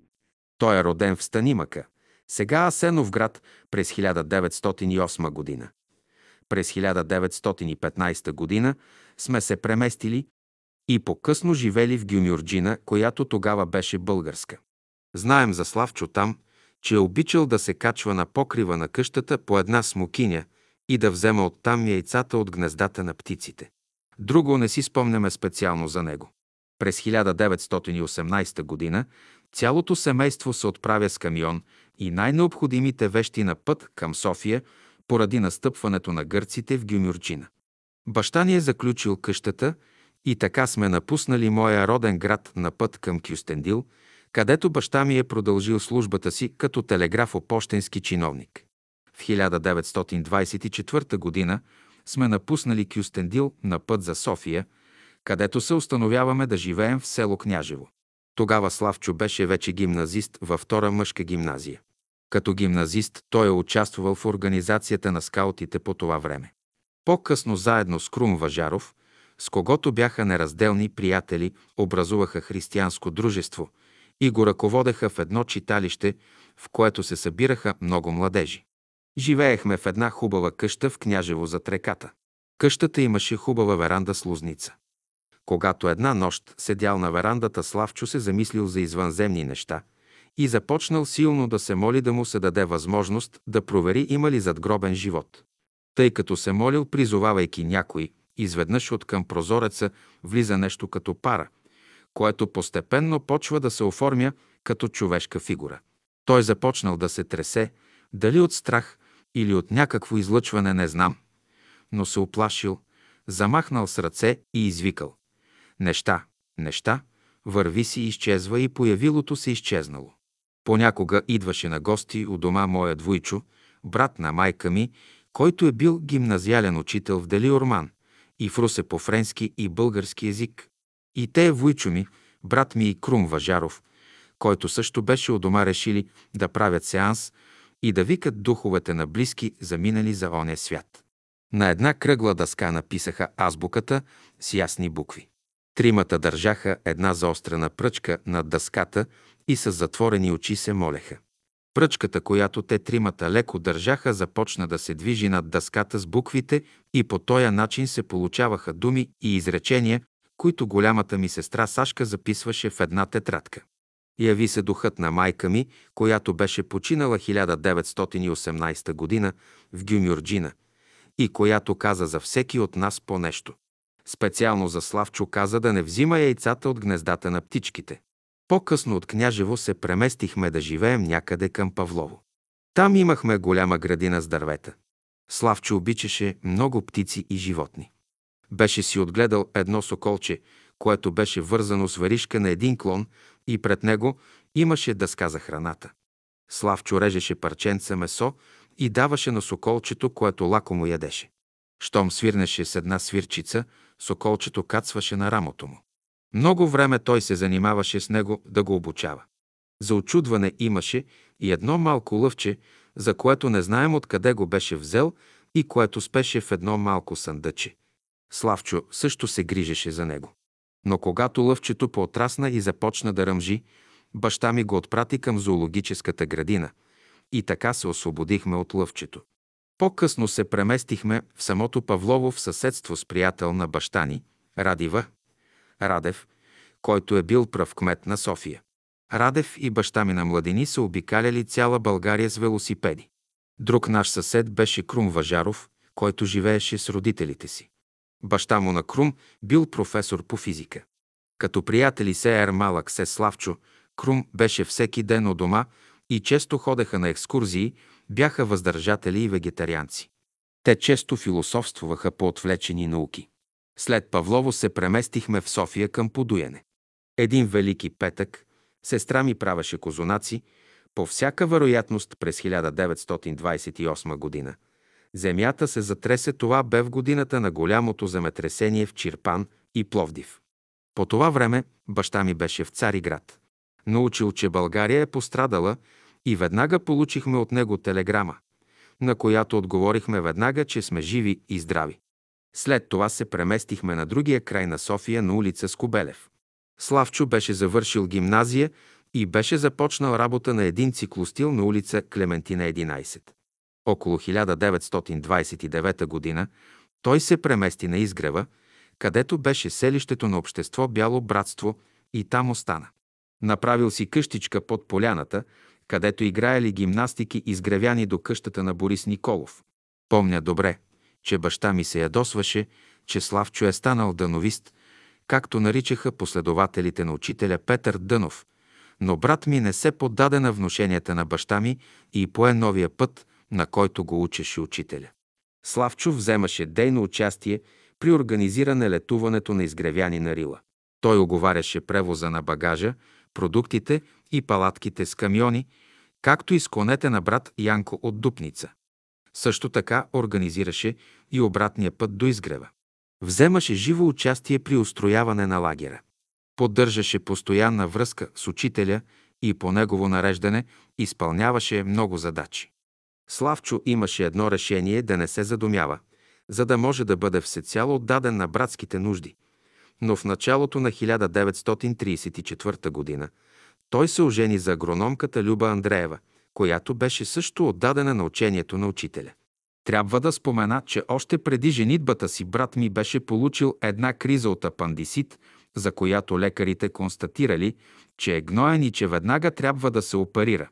Но сестра Елена Каназирева, която беше у дома, в момента отиде при учителя, който нареди да му се направят няколко млечни компреса, след което всичко премина и не се повтори повече. Това не беше единствения случай, при който учителят лекува. След женитбата си Славчо започна издаването на библиотека Безсмъртни мисли. Кантората и печатницата му бяха на улица Гурко, 22. Понеже тази библиотека работеше за славянството, той реше да промени името си от Печеников на славянски.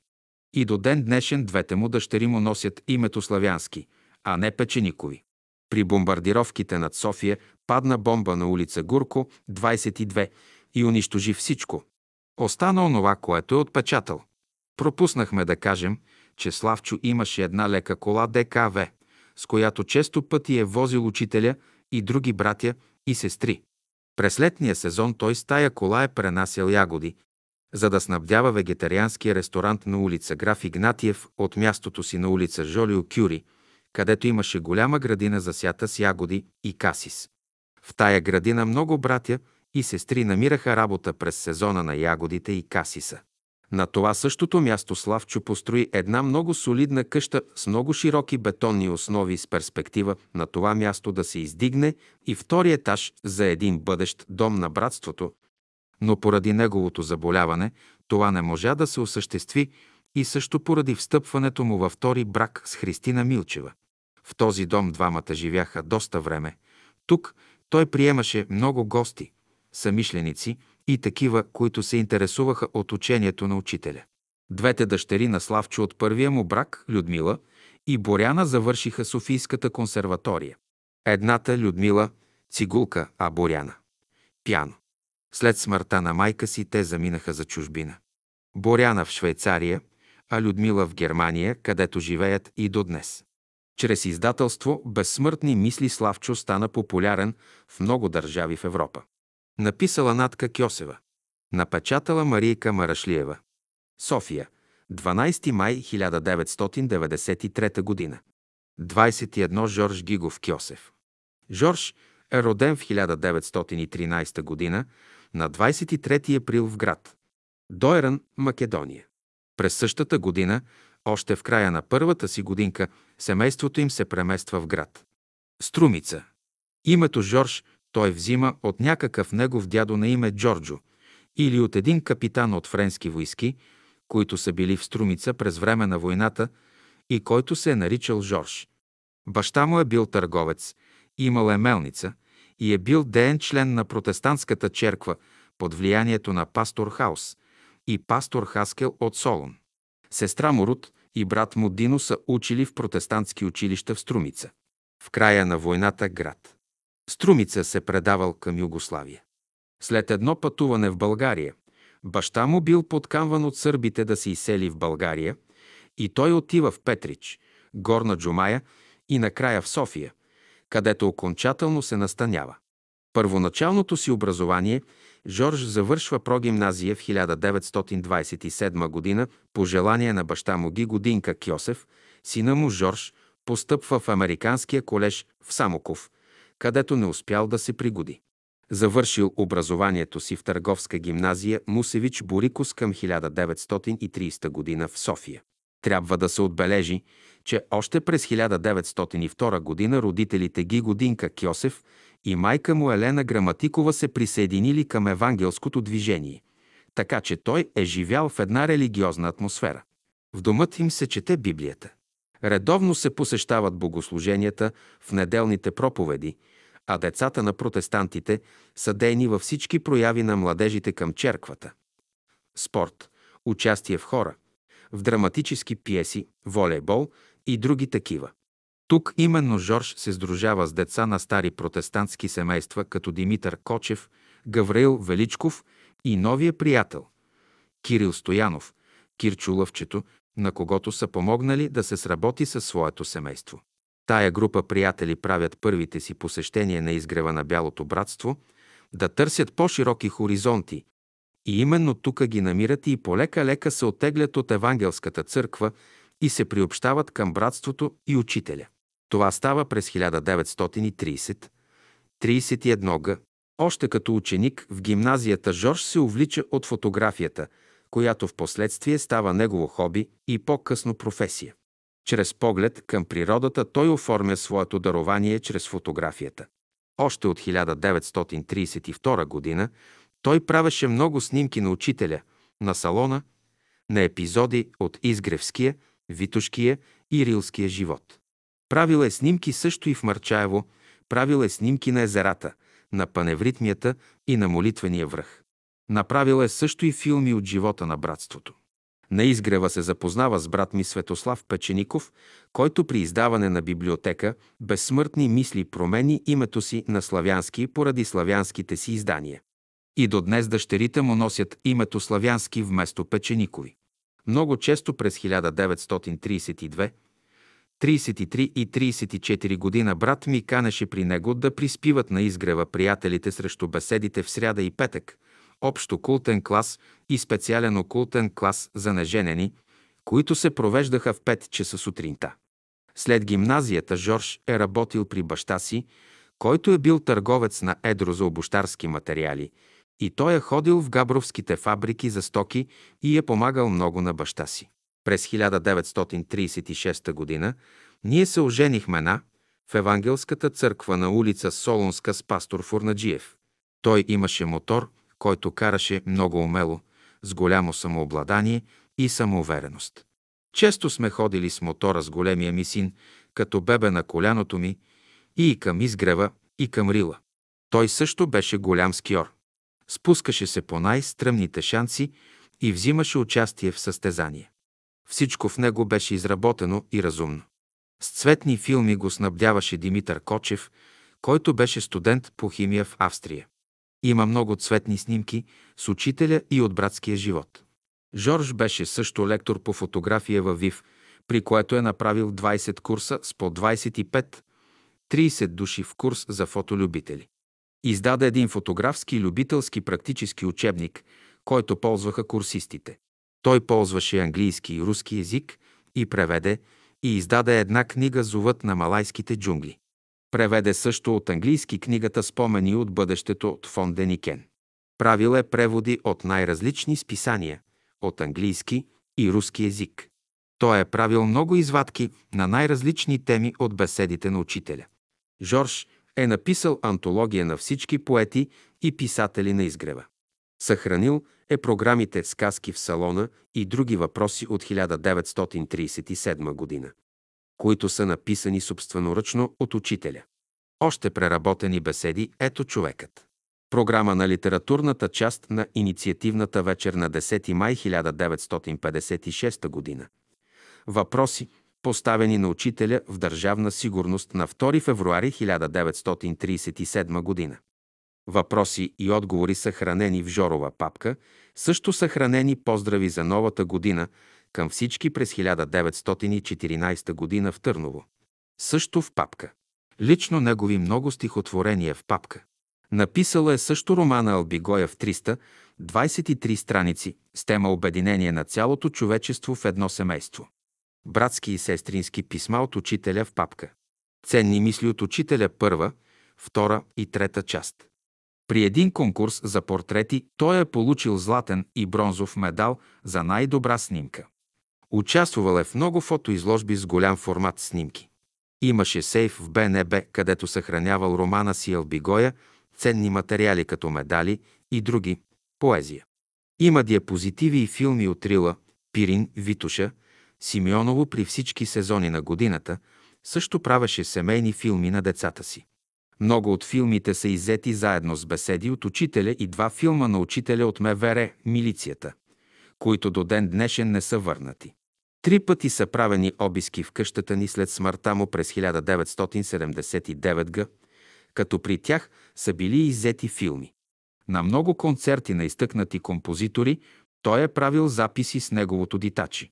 Жорж тихо и незабелязано си вършеше огромната работа като фотограф, като писател, като преводач, като критик, добър домакин, отличен съпруг и баща. Обичаше морето, прекарвал е много време в най-младите си години и по-късно го е възпявал. При един разговор с учителя Жорж е задал въпроса. Защо при природни бедствия и войни загиват много невинни хора, а учителят отговорил – Тая лъжица не е за твоята уста. Жорж си правеше редовно всекидневна програма за днес и утре и после проверяваше какво е изпълнил и какво не. Всяка минута беше ценна за него. Той работеше, пишеше, пишеше, четеше, снимаше, превеждаше и прекарваше в лабораторията на ВИВ и вкъщи до полунощ. Правеше бележки относно Стария завет, за менихейството, учение през втори, трети век в Персия за разпространенията на ученията в Европа. В България – богомилството, във Франция – албигойството, за Иран и Египет 6 век проче Христа. За индийската философия. Всичко това са извадки писани на пишеща машина. Писал е физически закони, извадки. Космични съзнания, извадки.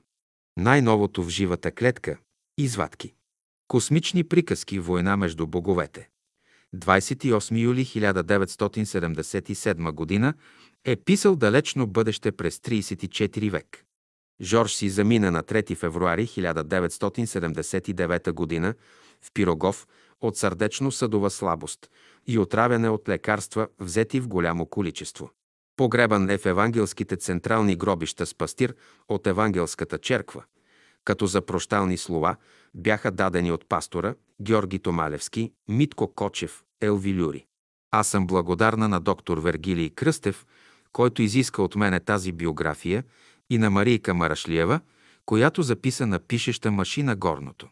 Написано на 15 и 16 декември от съпругата Надежда Кьосева и напечатано на 19 декември от Марийка Марашлиева 1992 година. Написала Надежда Кьосева. Напечатала Марийка Марашлиева. София. 19 декември 1992 година. Надежда Георгиева Печеникова. Кьосева. Бележки.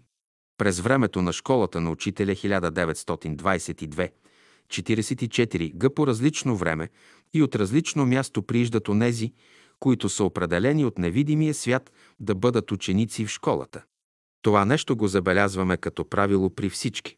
Така също надежда се ражда в Гърция и след войната семейството се преселва в София в 1918 година и по този начин е направена първата стъпка – семейството да се озове в близост до учителя. Следващата стъпка е къде една душа ще се роди и кое ще бъде онова семейство, чрез което ще получи тяло и ще се роди на земята. Случаят е такъв, че нейният брат Славчо Печеников е този, който прави първият контакт с школата и чрез него тя присъства на първата за нея беседа на учителя. Кръгът е заключен и тя е вече в школата. Но преди това е трябвало да се превъзмогне нейното отстраняване от България, когато е трябвало да замине в Германия като ученичка да изучава балет. Ако това беше станало, нейният живот щеше да протече по друга линия и тя би се отклонила от школата. Нейният разказ е наситен с отделни случки и епизоди от онзи бит на съвременниците на учителя, който за нас днес е интересен и непонятен. Но за тогава това е било живот, изтъкан от кръв и плът и дух от живи хора, посещаващи школата. Четейки нейните спомени, ние виждаме и разбираме защо в Словото на Учителя е наситено с толкова много конкретни неща, насочени към отделни случки, събития и личности. Тези съвременници на учителя са били онези съзнания и са представлявали онази аудитория на учителя, които са търсили отговор на всеки свой жизнен проблем.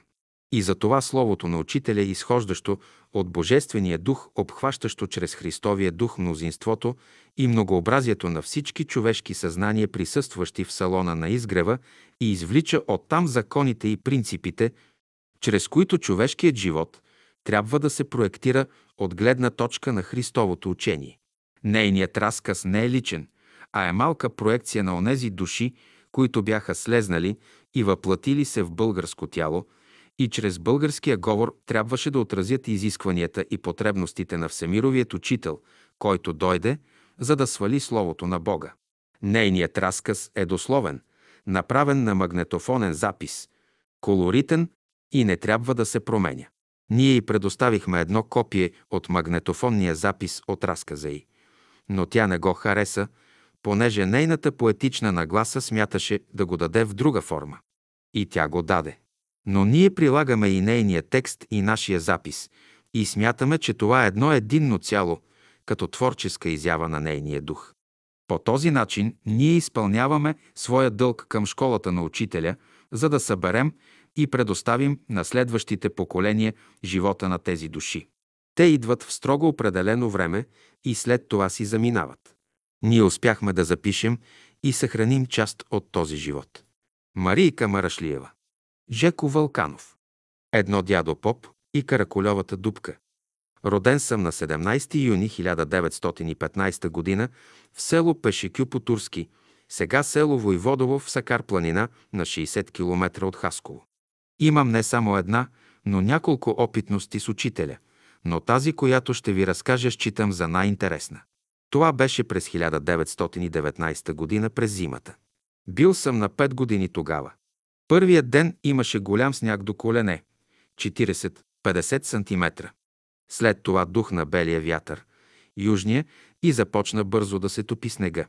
У нас бяха дошли акцизни, които правеха проверка на тютюните, какво качество и количество са, за да ги обложат с акциз. По него време аз имах една ножка, не с металическо, а с дървено сапче, както някога ги правеха. Нашата къща беше известна с караколевата дупка – Едно време през турско караколю се е криел там. Къщата ни наричаха Папралия. Тя беше хубава. Над гредите имаше направена плетеница от пръти, после папрат вместо слама или ръженица и отгоре керамидите. Аз бях изпуснал нощчето си в караколевата дупка. Тая дупка беше посред стаята на дълбочина един метър и половина. Това стана, когато бяха акцизните у нас. Аз не потърсих тогава нощчето си. На другия ден сутринта реших да потърся нощчето си. Майка ми отида на една сватба, а дядо лежеше край огнището. Тогава нямаше електрически печки, както сега. В огнището горяха дърва и дядо спеше край огнището на топло. Отворих дупката, в която се слизаше с три стъпала. Първото стъпало минах, на второто, като стъпих ми стана студено на краката. На третото стъпало водата ми дойде до кръста. Като се стопил снега, в дупката се просмукала вода около половин метър, пък може и повече да е била. Ако викам, дядо ще ме бие, ще каже какво търся там, да изляза не мога. В това време гледам дядо Поп, идва срещу мене, хвана ме за ръката и ме измъкна. Мисля си, дядо Поп, прасото му не е черно, но бяло. Забравил е да си облече расото и е останал по риза. И тъй значи. Хвана ме и ме извади от водата. И ме спаси. Кой дядо Поп? За кого мислите, че се отнася? Аз не познавах още учителя и мислех, че това е дядо Поп. Той ми каза, бягай да се стоплиш при дядо си. Стаята имаше две врати, но нямаше прозорец. Аз не можех да разбера откъде е влязал и откъде е излязал дядо Поп. Такава беше представата ми в моето детско съзнание. Той имаше брада и бяла риза. Отидох при дядо да се стопля и му казвам. Отидох да си търся нощчето в караколевата дупка. Там го изтървах. А как излезе, ме попита дядо. Дядо Поп ме извади, отговорих аз. Понеже сватбата беше на 200-300 метра от нас, мислех, че дядо Поп е дошъл да венчава младоженците. Дядо стана и викна. Я да видим къде е дядо Поп. Отива, но дядо Поп го няма. Вратата затворена, т.е. сложено е дървото, в което е пъхнат един голям гвоздей, както бива на село. Значи никой не може да влезе отвънка. Трябваше отвътре да му се отвори. Дядо ми вика, защо ме лъжеш? Ти си паднал вътре, а водата тече още от мене. А на дядо Поп кой му отвори? Ти не можеш да му отвориш. Как ще те извади от караколевата дупка? Дядо ми удари един шамар. Не ми вярваше и беше прав за себе си. Нали стаята нямаше прозорец. Тя беше вътрешна и светлина влизаше само през пролуките на дъските на вратата. Като ми удари шамара, на мене ми светна. Той бутна вратата, затворена. Вдигна моята ръка да види докъде стига, не може да стигне. Защо ме лъжеш?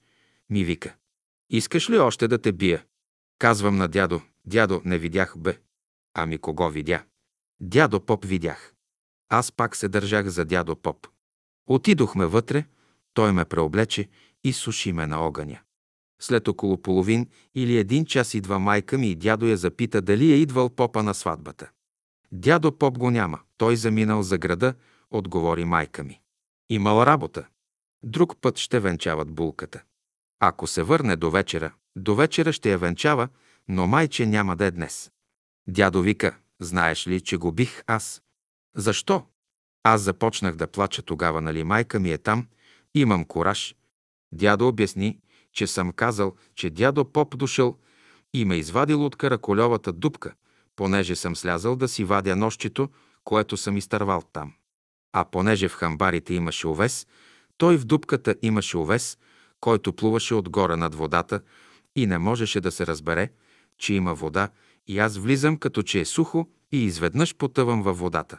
И тъй излиза, че аз лъжа и че вратата е заключена.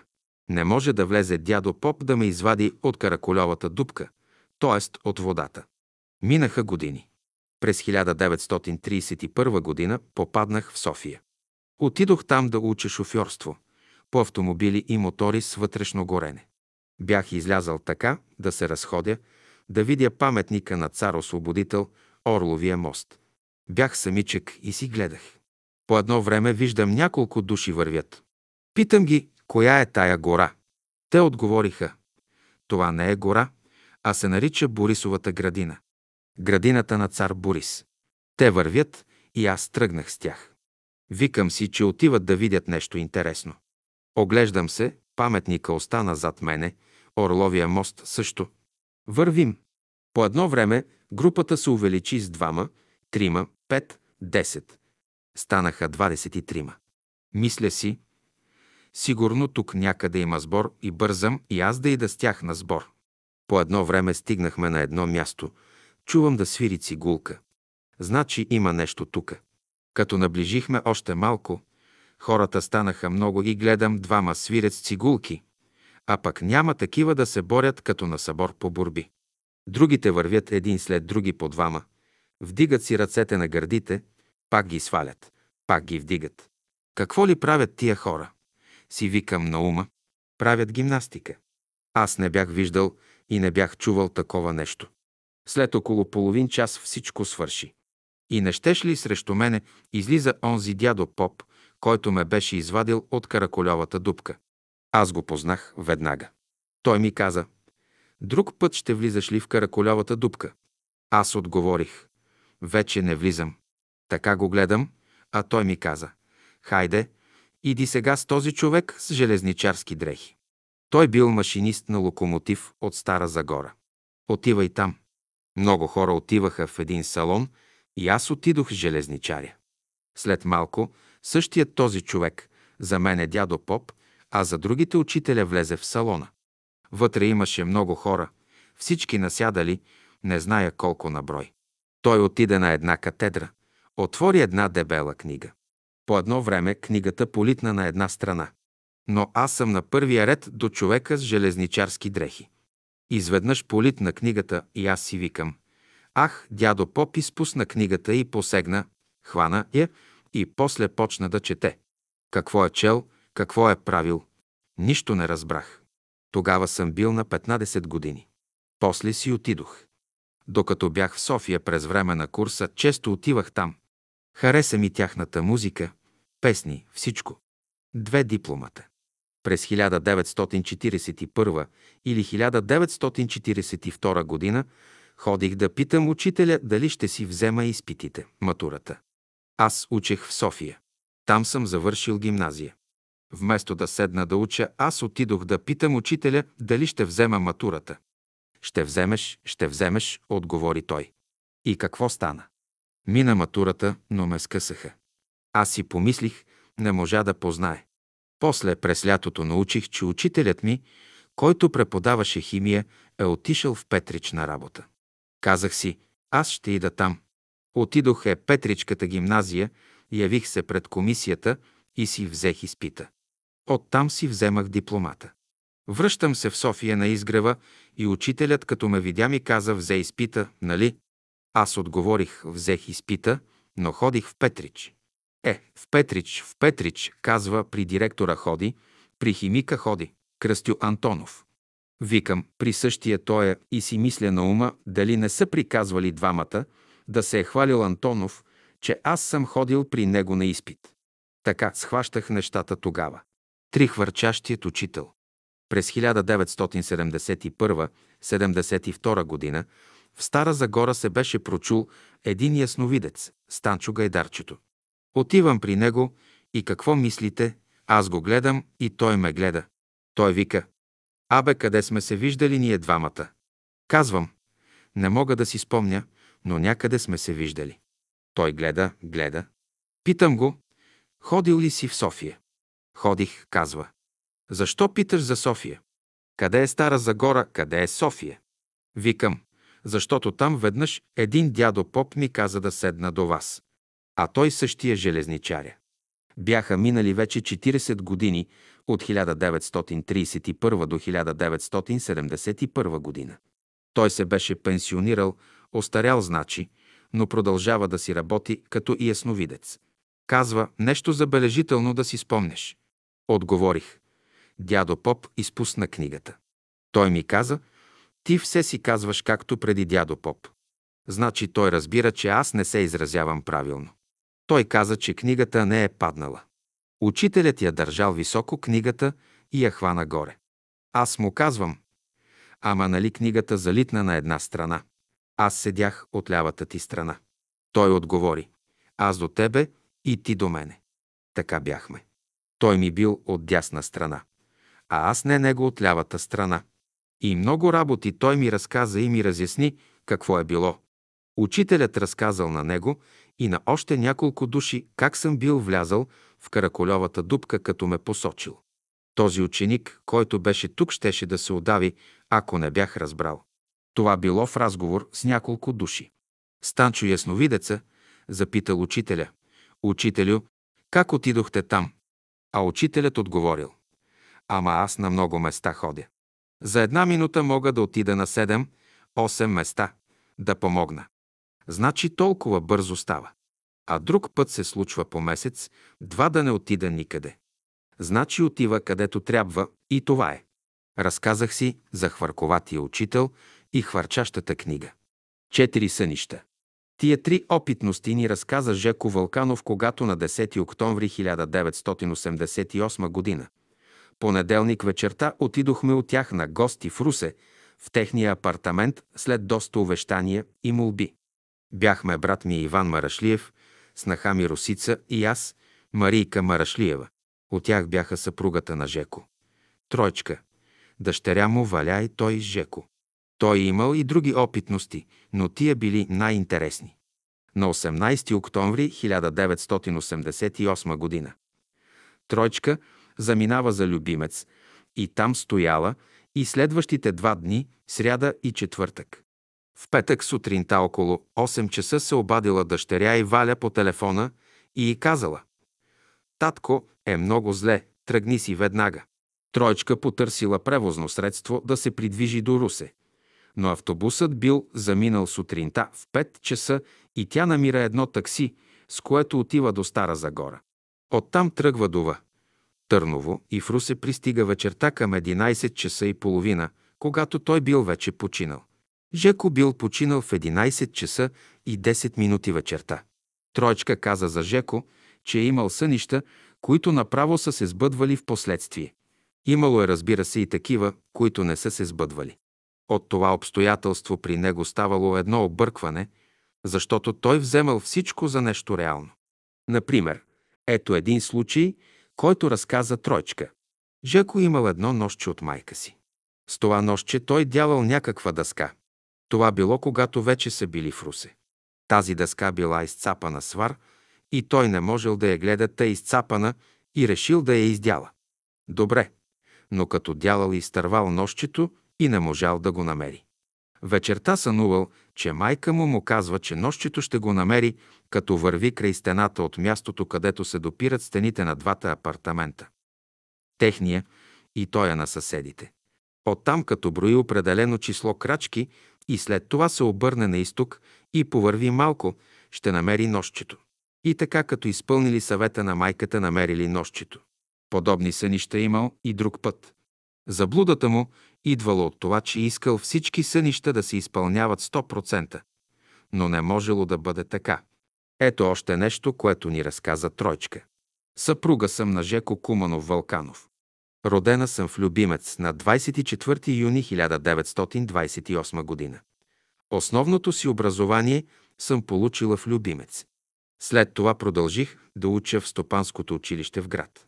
Харманли, което завърших. След това съм работила в Любимец в няколко предприятия като деловодителка. С Жеко се запознахме в Харманли в едно семейство. Той беше медицински фелдшер в едно близко село до Харманли. Наскоро след запознанството ни ние изключихме брак. В продължение на 30 години ние живяхме наедно. През това време той ми е разказвал за своите сънища, които много често са се сбъдвали. Той имаше тоя слабост да посещава разни общества, религиозни и други, ходеше навсякъде, търсеше, коментираше. Както описва спомена си с учителя, там на изгрева попада съвсем случайно. Една година бил отишъл на почивка над Лакатник във Вършец. Оттам отишъл до някои исторически места, през време на пътуването някакъв човек се приближил до него и го помолил да му услужи с някой и друг лев. Жеко му услужва, но вижда после, че парите няма да му стигнат да продължи пътуването си. Поради тая причина той тръгва пеш до следващата спирка, за да може да съкрати разхода по пътя, та да могат парите да му стигнат. Като вървял, за да се предпази от слънцето, бил сложил носната си кърпа на главата, но задухал ветрец, който отнесъл кърпата му към близката рекичка. Кърпата се била задържала на някакви храсти и той тръгнал по една пътечка, за да си я вземе. В това време блеснало нещо срещу слънцето. Като погледнал, това била една монета от 100 лева. Изглежда, че на това място са седели работници или рибари и се изтървали монетата. Той я взел и си помислил, че за малкото добро, което бил направил, е бил възнаграден. Взел монетата и с нея се прибрал спокойно в София, за където пътувал. Друг случай ни разказа Марийка Костадинова от Русе за Жеко. Жеко Вълканов продаваше книги на автогарата в Русе. Една година преди да си замине, една вечер, той подреждал книгите си, четял си и така нататък и не обърнал внимание, че всички хора са излезли, както и чистачките, и били заключили помещението на автогарата. Когато разбрал, че е останал сам, че е заключен какво да прави, започнал да се моли. Като се молял, най-усърдно му се явил учителя, който му показал как да бутне някои железца на вратата и да си отвори. По-рано той не бил обръщал внимание на тези подробности на вратата, но сега направил всичко, каквото му бил казал учителят. Вратата се отворила и той излязал от автогарата и се прибрал вкъщи. Записала на магнетофонен запис, преписала, подготвила и редактирала Марийка Марашлиева. София, 18 май 1990 г. Пет бележки. Спомените на Жеко Вълканов можаха да се запишат от части благодарение на познанството ми с съпругата му Тройчка Вълканова. Тя контактуваше с нашето семейство още през времето на учителя. Впоследствие тя се омъжи за Жеко Вълканов и нейният живот протече в съвсем друго русло, друга насока. Обикновено в браковете между самишленици на учителя повече бяха несполучливи. Причината не бе в това, че те бяха последователи на учителя, а причината бе в това, че те като последователи на Словото на Учителя не изпълняваха онова, което бе дадено чрез Словото му за брака. Бракът бе институция между мъжа и жената. Школата бе институция на земята за общение на душите чрез мировия учител, в чието божествен дух трябваше да се обединят всички. За брака учителят беше дал много съвети и правила, но никой не ги спазваше. В едно огорчение учителят бе споделил с приятелите. Онези, които трябваше да се оженят, не го сториха, ожениха се другите, които не трябваше да го правят. Този брак иллюстрираше горните думи на учителя. Имаше много хора, които идваха при учителя, престояваха известно време и след това се запиляваха по своят житейски друм. Един от тях беше Жеко Вълканов. Но той имаше много спомени, които трябваше да се запишат. Аз ходих нееднократно и го умолявах, но той изпитваше страх, панически страх от това, че ако властта научи, ще бъде осъден и изгонен или наказан. Затова той даде много малко от опитностите си. След няколко месеца той си замина. Тогава съпругата му дойде и поиска записа, като спомен за семейството и даде някои допълнителни данни, които бяха записани. Като човек Жеко беше скромен и тих. Не беше пълен вегетарианец. Поради това, че напусна школата, беше отклонен от сили и беше запратен от тези сили да посещава най-различни секти и общества. Непрекъснато търсеше и ходеше при ясновици и гледачи. Тези сили го разрушиха отвътре и съпругата му имаше много големи неприятности с него. Имаше моменти, когато психически беше разстроен. Това най-добре го възприемаше съпругата му, която имаше много проблеми с него в това му състояние. За останалите и за неговите познати в такива случаи той беше особняк. Събираше отпадъци кокали да храни котки, котките на квартала. Събираше бутилки и ги трупаше вкъщи. Останалите дрехи от починалата му майка ги пазеше като неприкосновени.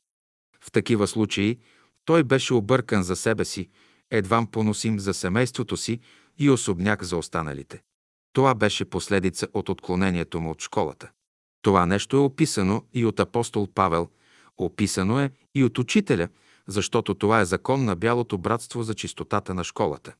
Ние изразяваме съжалението си, че не можахме да запишем и другите негови опитности. Те си заминаха с него.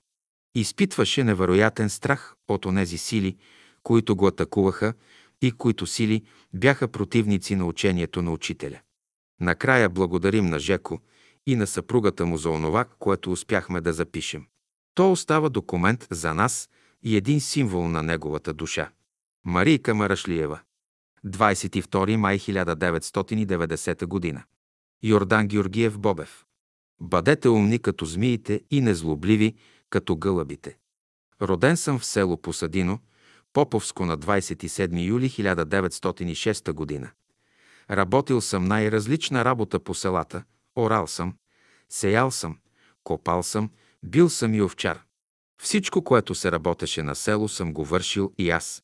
В София, когато дойдох, пожелах да стана шофьор. Харесаха ми хубавите коли и тази професия да седиш, а колата да си върви сама. На село съм карал конски каруци и волски каруци, ама като видях леката кола, реших, че това е моята професия. Добре, но нямах завършен трети прогимназиален клас. Без такова образование не можеше да учиш за шофьор, нито да получиш разрешение да шофираш кола. Тогава научих, че един свещеник на име Михайлов подготвяше за изпити. Той беше срещу съдебната палата на площад Света неделя. Аз отидох при него. Той ме подготви и така успях да си взема диплом за завършено прогимназиално образование. След като имах този ценз, аз се подготвих и се явих на кандидат шофьорски изпити и така получих шофьорска книжка. Като шофьор работих на много места и накрая постъпих като личен шофьор на биолога Методий Попов. А Методий Попов беше приятел с главореза Александър Цанков. Цанков, като ходеше на екскурзия на Витуша, след него вървеше една полицейска кучка, а от двете му страни вървяха по един агент от полицията. Тъй го пазеха. Той бе онзи, който управляваше България, след като военните свалиха чрез преврат Александър Стамбулийски и го убиха. Следващите месеци и години бяха избити много замеделци и комунисти. Затова сега Цанков вървеше с охрана и с полицейско куче. Методий Попов имаше американска кола. Тя беше друг модел, беше по-друга от обикновените коли. Отгоре имаше нещо като кобе. Отстрани нямаше стъкла, а нещо като слюда, която се навиваше от страна на колата. А когато се отвори вратата на колата, отиваше прозореца горе в кобето. Методий Попов беше женен за германка. Като семейен шофьор аз я возех с колата на Витоша до там, докъдето имаше път. Возех я да пазарува с колата и после я връщах у дома. Така че аз знаех за живота на Методий Попов, както и за живота на неговия приятел Александър Цанков, наречен още главореза. Имаше един лаборант по същото време при Методий Попов във факултета му. Казваше се Цочо Диков. Кой знае защо, но веднъж яко се скарахме с него. Аз бях подочул и знаех, че той е дановист. В караницата му казах, абе защо заблуждавате хората? Защо заблуждавате човечеството с тая дановистка религия? Хората не могат да се отърват от такива като вас. Той ме изгледа ужасено, но нищо не ми каза. Но аз се заканих и си казах, аз ще отида да проверя да видя какво правят тия дановисти. Изпълних обещанието и заканата си. И като отидох един неделен ден, седнах точно срещу Арна Дънов в салона. И като започна той да говори на слушателите, аз станах и стъпанчих се в салона и пред всички казах. Сега той с каква лъжица яде, с каквато и вие ли ядете, с такава ли той яде. Всички замръзнаха. Аз исках да кажа, че той не ми харесва, че един говори, а другите всички слушат най-смирено с отворени очи и изяпнали уста. Всички се умълчаха, а Петър Дънов каза тихо, като че ли му се плачеше. То човек не може да разбере всичко отведнъж. А брат Любомир Лулчев ме дръпна за ръката и ми каза. Седни. Аз после ще ти кажа всичко пък, ако не мога и не разбираш, ще те доведа той да ти каже. Аз тогава не познавах никого. Но след тези думи аз се окрутих и седнах. Като свърши беседата, Лулчев ме заведе от тях вкъщи.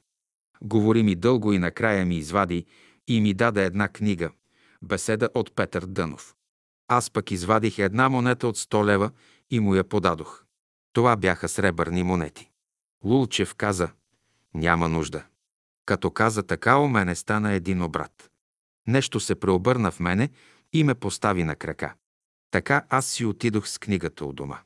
Това ми подействува много силно. Започнах да чета книгата и не мина известно време и аз започнах да разбирам, че това не е учение, което заблуждава, а напротив, то ориентира хората много правилно. По-късно напуснах Методий Попов и дойдох да живея на изгрева. Петър Дънов беше вече за мене учител, а дановистите бяха за мене братя и сестри. Аз разбрах, че по-добри методи за повдигане на човека от тия на учителя няма по света.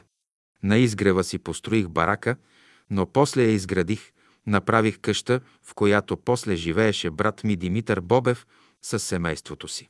Така аз дълго време съм обикалял край изгрева, но не съм обръщал внимание да видя кои живеят там и къде живеят, а знаех за тях по онова, което се говореше за тях в града, за дановистите. Така че първия дановист, когато срещнах, беше Цочо Диков и докато не се скарах с него, не можа да ми се отвори път към бараките на изгрева. Ето виждате ли как по някой път работи небето? Е, какво ще кажете за тази поговорка? Всяко зло за добро. Та аз така дойдох на изгрева чрез тази народна мъдрост. По-късно работех при един предприемач и карах една товарна кола за пясък и баластра. Тогава по шосето край гората имаше агенти на общината, които събираха такса на тия, които преминават натоварени с пясък и баластра.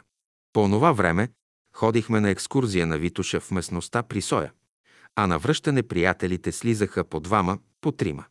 Веднъж аз останах с учителя сам, като вървим надолу, заедно го запитах, абе, учителю, ами змиите да ги не бием ли? Запитах го така, защото него ден там, при едни скали, бяха излезнали няколко змии да се пекат на слънце. Аз исках да ги отрепам, но приятелите ме спряха. Казаха ми, че не трябва да се убиват животните. За тях бяха животни, а за мен бяха змии. Толкова съм разбирал тогава. А тогава се говореше за вегетарианство, за милосърдие, за братство и общ комунален живот. Това беше всичко за мен разбрано, но за змиите аз имах друго становище, защото като те охапе змия, то тогава умираш. Тя не те пита дали си вегетарианец или месоядец.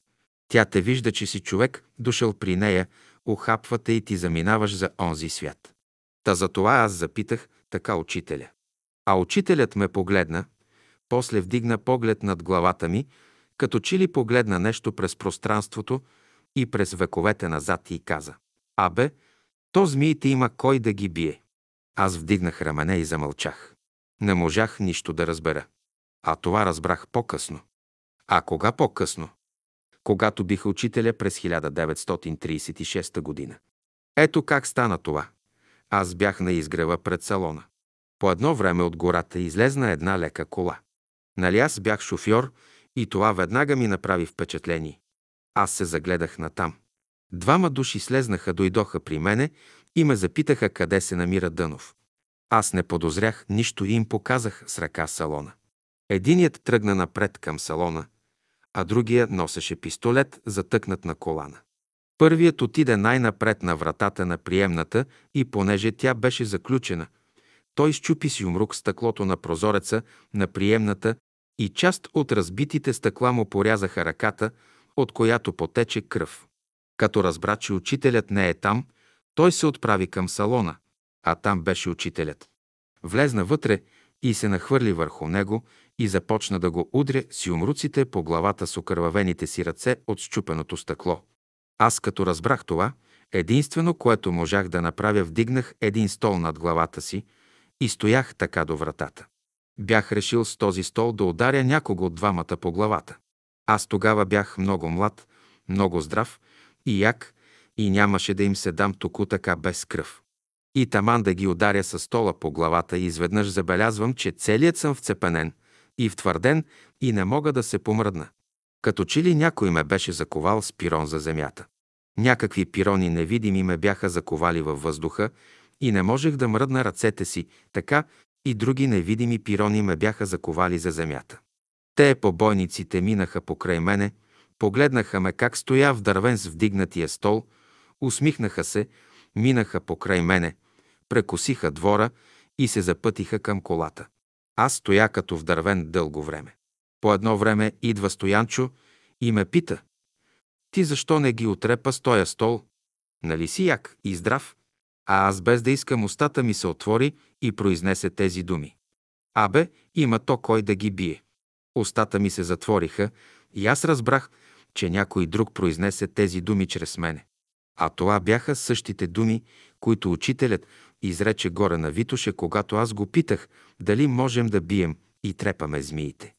Ако братята не бяха ме спрели и аз бих отрепал някоя змия горе, и ако учителят не беше ми казал, че други са тия, гдето ще трепат змиите, то този стол гдето го бях издигнал над главата си, нямаше да стои вдървен и вцепенен в ръцете ми, а щеше да бие наляво и надясно и кръв щеше да се лее.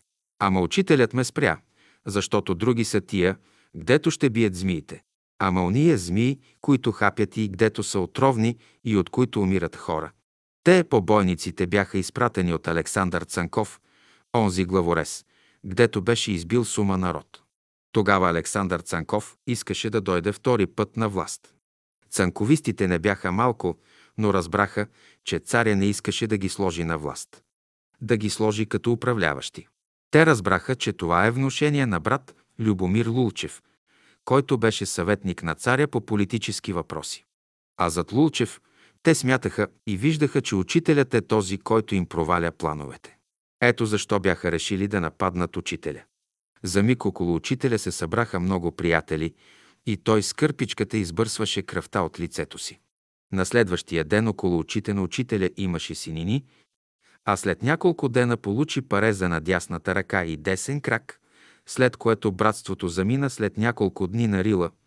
Учителят престоя там 40 дни и се върна оздравял от Рила. Няколко минути след побоя всички, които бяха на изгрева, дойдоха, след като научиха новината и заобиколиха учителя. Дойде и брат Лулчев и като по-оправен разпита и разбра как стоят нещата.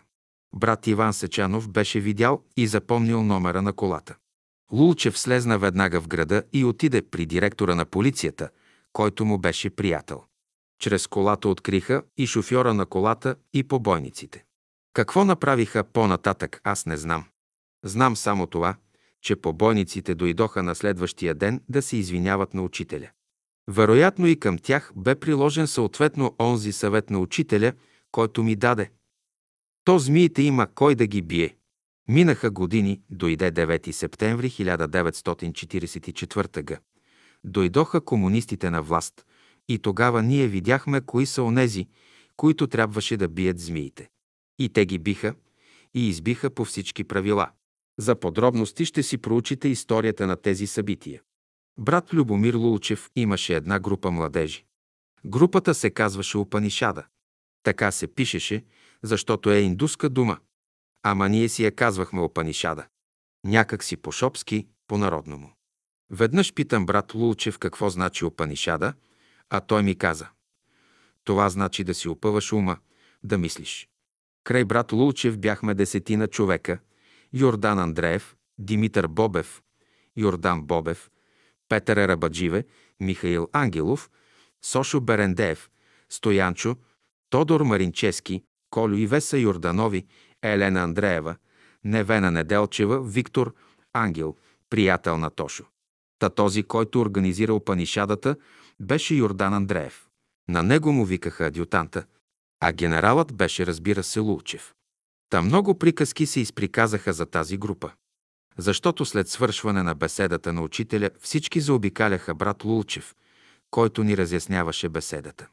Приятелите бяха против тази група, но ние от групата не бяхме съгласни с тях. Веднъж дойде един приятел и ми се скара, че правим група в братството. Ама аз групата не бях я направил. Друг я беше направил. За доказателство ми приведе думите на учителя, който като погледнал групата на Лулчев казал «Това змийско гнездо ще се разтури». Аз изтръпнах и се оплаших, защото все около мене се въртеше тази история за змиите. Историята е такава, че змиите не се трепят в братството, защото има други хора, които са определени да ги бият. След като бе задържан Любомир Лулчев, той бе осъден от Народния съд на комунистите и беше убит чрез разстрел. Значи други се явиха да бият и убиват. Та аз разбрах какво значи думата на учителя. Бяхме на Рила. Цар Борис III беше дошъл на първото езеро и беше се скрил в клековете, там при реката, откъдето водата отива в първото езеро. Беше дошъл инкогнито. Изпрати своя приближен Сливен, който му беше верен като сянка, да повика брат Лулчев от лагера на Две езеро. Лулчев ми нареди да взема чайника и ние двамата отидохме при царя. Там накладохме огън, сварихме вода и брат Лулчев каза, сипи му вряла вода да пие. Аз му сипах, а Лулчев по-късно ми каза. Сипахме му вряла вода да пие защото врялата вода е символ на чист живот. А царя няма чист живот. Сипи му вряла вода да му се прочисти стомаха и кръвта и да добие чист живот.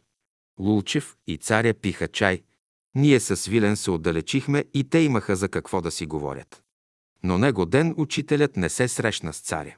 Изобщо учителят никога не се е срещал с царя. Никога не е говорил учителят с царя. Когато трябваше да му се предаде нещо, изпращаше брат Лулчев. Така стоят нещата. Дойде време царят замина в Германия за среща с Хитлер. Върна се и след няколко дни научихме, че е умрял. От какво е умрял не се разбра. Едни говореха, че е отровен, други, че е задушен с отровен газ, като пътувал в самолета и му подали маска уж да дише с кислород. Всякакви приказки чухме. Ама и той си замина. Убиха ли го, не можахме да разберем. Ама нали разказа ми е за змиите и за думите на учителя, гдето каза. То змиите има кой да ги бие. Той извода оставям за вас. Аз си имам свой извод. За мен думата на учителя е една. Тя не става на две, та да си взимаш това, което ти изнася и от това, от което имаш нужда. Думата на учителя е една. Искаш, не искаш. Думата на учителя е една, защото думата на учителя е дума на Бога. А думите на Бога не се преполовяват, защото думата на Бога се нарича Слово Божие, а глава на Твоето Слово е истината. Ето стигнахме до истината. И аз, Йордан, шофьора, ви я изказах. А вие, ако сте разумни, ще я ползвате, ако не сте разумни, няма да я ползвате. Та змията, онази змия от Библията, е символ на изкушението и на грехопадението, което идва чрез изкушението. А чрез изкушението човек слиза на земята и се облича в плът. И от тук започва неговият път като човек. За този човек слизат великите учители, за да му посочват пътя. Това те правят със Словото, което изричат. В това Слово е знанието на бъдното човечество. В него се намират символите на едно знание, непонятно за човеците. Днес в моят разказ аз разказах част от една символика за предназначението на змиите като Божия твар пълзяща по земята. Разказах ви и за Божията правда, която възстановява всяка човешка неправда. Живях дълго, видях много неща, но и замълчах много неща. Разказах само онова, което ще ви ползва за времената на школата на учителя. Живейте вечно. От мен Йордан шофьора.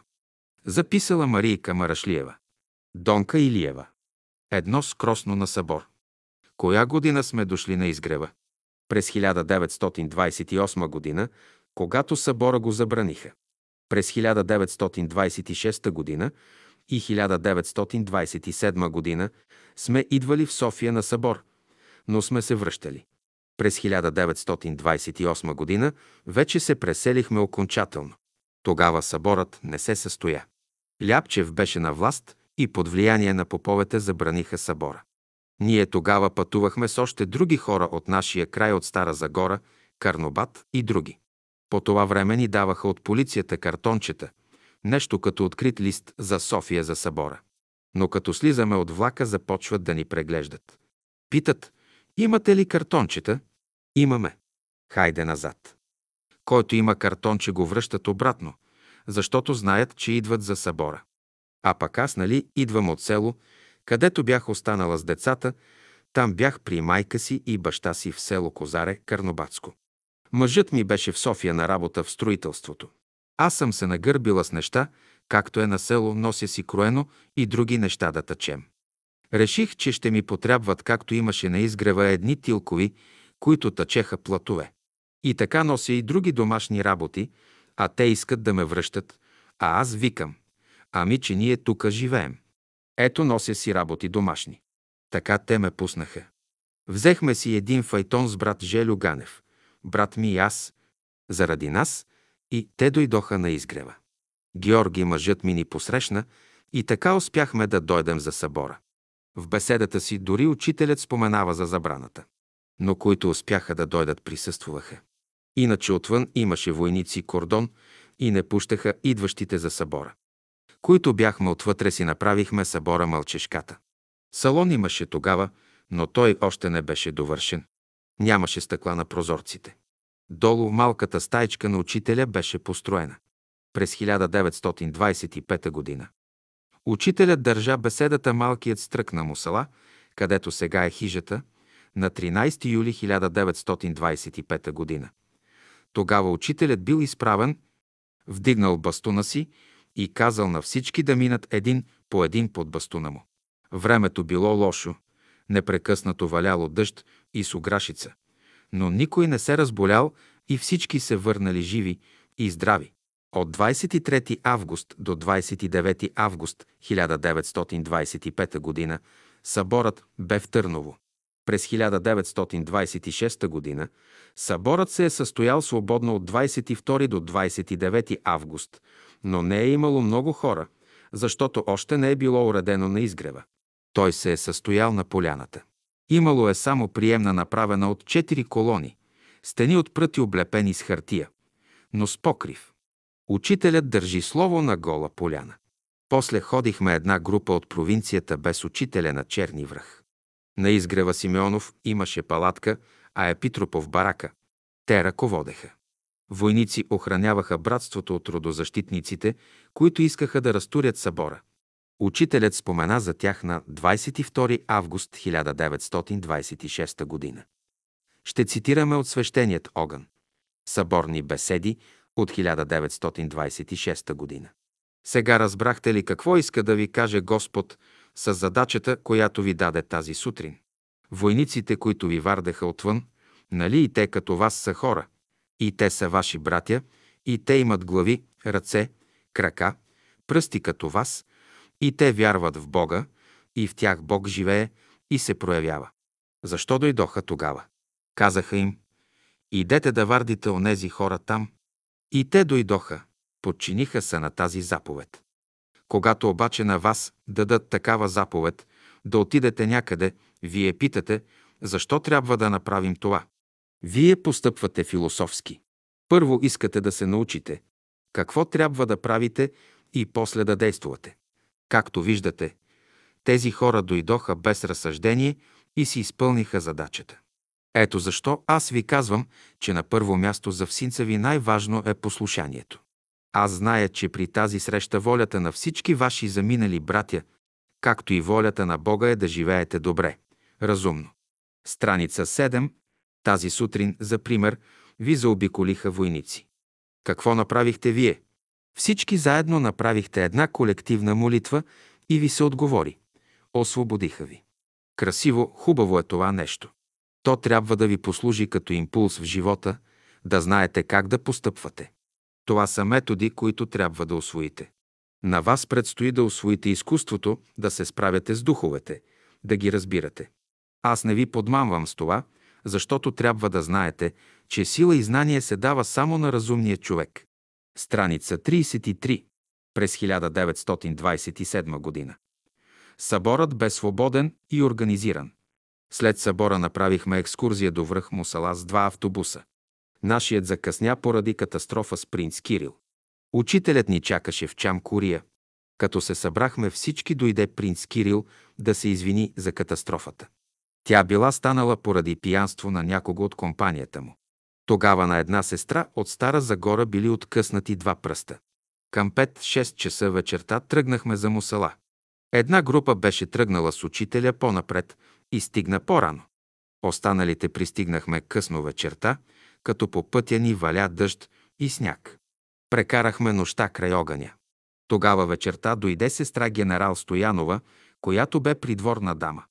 Тя покани учителят с някой от групата да отидат и прекарат нощта в дървената хижа. Царят бил в хижата.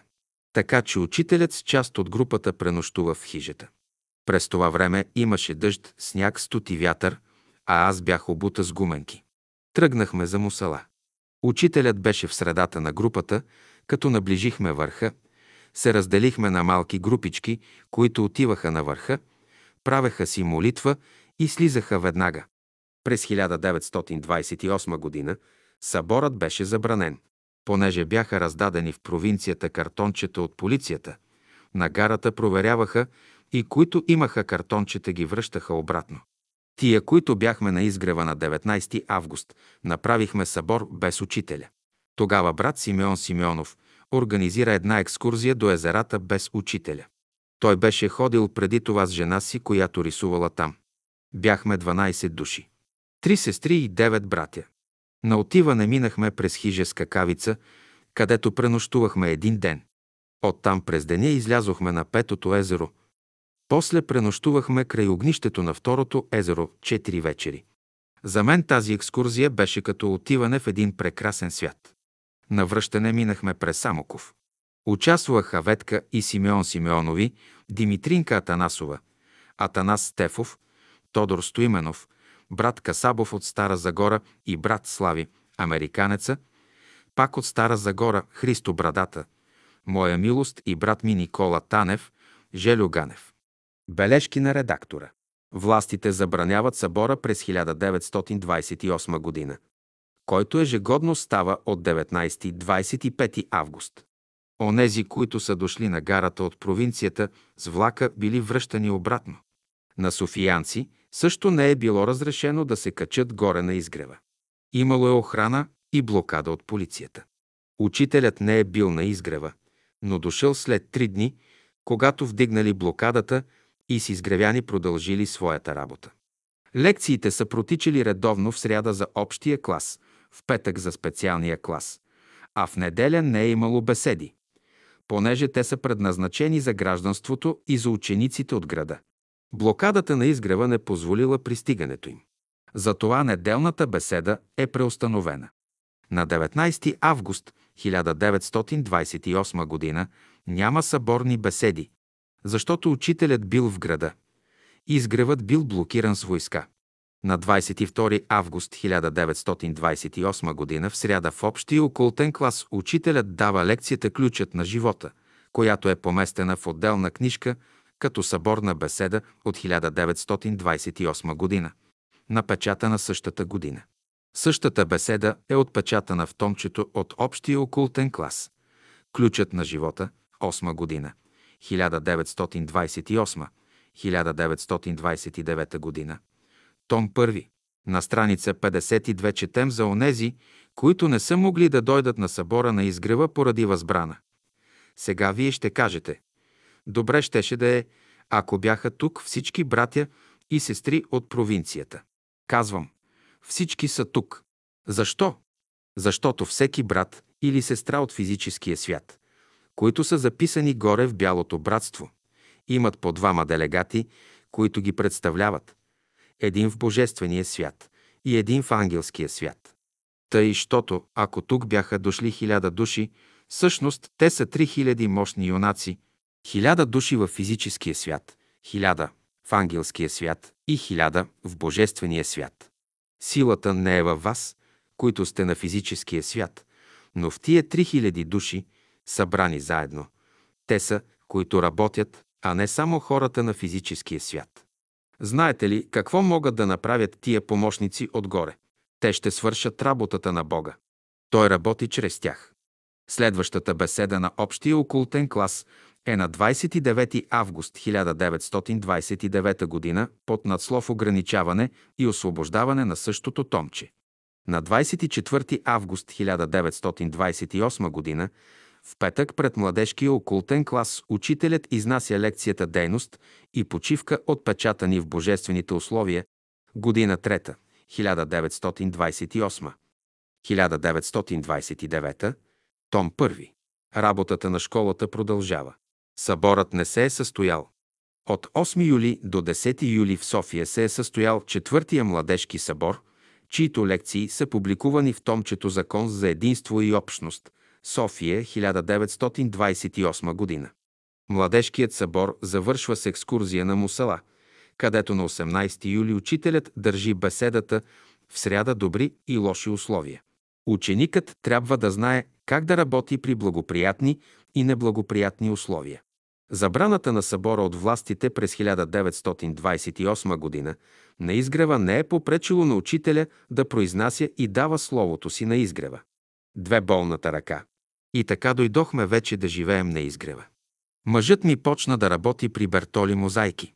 Като се привърши работата при Бертоли, а имаше и един друг предприемач на мозайки, Георги отиде с тях на работа във Варна. Осем месеца прекара там.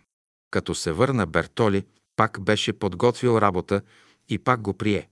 Тогава, 1932 година, работиха при университета Климент Охридски. Та там тия мрамори мъжът ми е работил с други работници. Работил е и изкуствен мрамор, вътрешната облицовка също. Те я работеха. Но нали непрекъснато работят с цимент и гипс напукал му се пръста, палеца на дясната ръка и той решава да отиде на баня в събота да се изкъпе и да си натопли по такъв начин пръста, защото го болял. И той го сложил на чучура да го напари, но то била станала инфекция на дясната ръка. И тъй боли го в неделя и понеделник и Георги не може да отиде на работа. Отекла му ръката. Отиваме при учителя двамата с него, обяснихме му къде го боли ръката. Още като отидохме при учителя, той леко се усмихна и каза, рекох, герой ще бъдете. Учителю, какво да правим с пръста? Рекох, ще стоплите трици и ще ги слагате на ръката или вощина, на която е изцеден меда. Не восък, а вощина. Топло ще слагате. Добре, почнахме ние така. Тогава трици, колкото щеш. Топлим трици и налагаме и топла вода. Бани. Вощина не можем да намерим. Но къде се намери тоя доктор Жеков? Та като трябва да се спъне една работа, то се спъва. Та като дойде, той ни каза. Ще вземете кал от точило и ще налагате и ние се отклонихме от това, което ни каза учителя. Защо слушаме доктора? Но аз мислех, че учителят навярно го е пратил. Започнахме да слагаме, но се осложни работата. Ние какво правим? Калта от точилото го налагаме на болната ръка. Започна да го тресе, вдигна температура, ръката все повече отича, става все по-лошо и аз пак тичам при учителя. Учителят ми отговори, рекох, ще правите компреси и топли бани. Добре правим ние, но става все по-лошо. Ръката посиня до лакета. Той започна да буйства от болки. От ръждата се получавало някаква киселина, която навлизала в мозъка и предизвиквала това нещо. Георги започва да се излъчва, да говори несвързани работи, започва да вижда учителя в друга светлина. Обратно. Че е лъжец и други подобни работи. Дойдоха наши приятели Лазар Опев, Тилкои да го видят. Ние бяхме така една компания с тях. Георги се обърна към Тилко и каза «Ти си дявол, бе виж каква опашка имаш». Казвам «Тилко, не се обижда и виждаш какво е положението му». Отново тичам при учителя. Учителю, какво да правим? Учителят отново каза компреси и бани. Прати бай Ради и един брат или е от Варненско да ми помагат, защото той не е спокоен. Слагаме ръката в топлата вода в една тенекия да измуча отровата от ръката. Учителят прати и сестра Янакиева да му правят паси. Правихме молитва. А той като скочи и искаше да се хвърли като вика.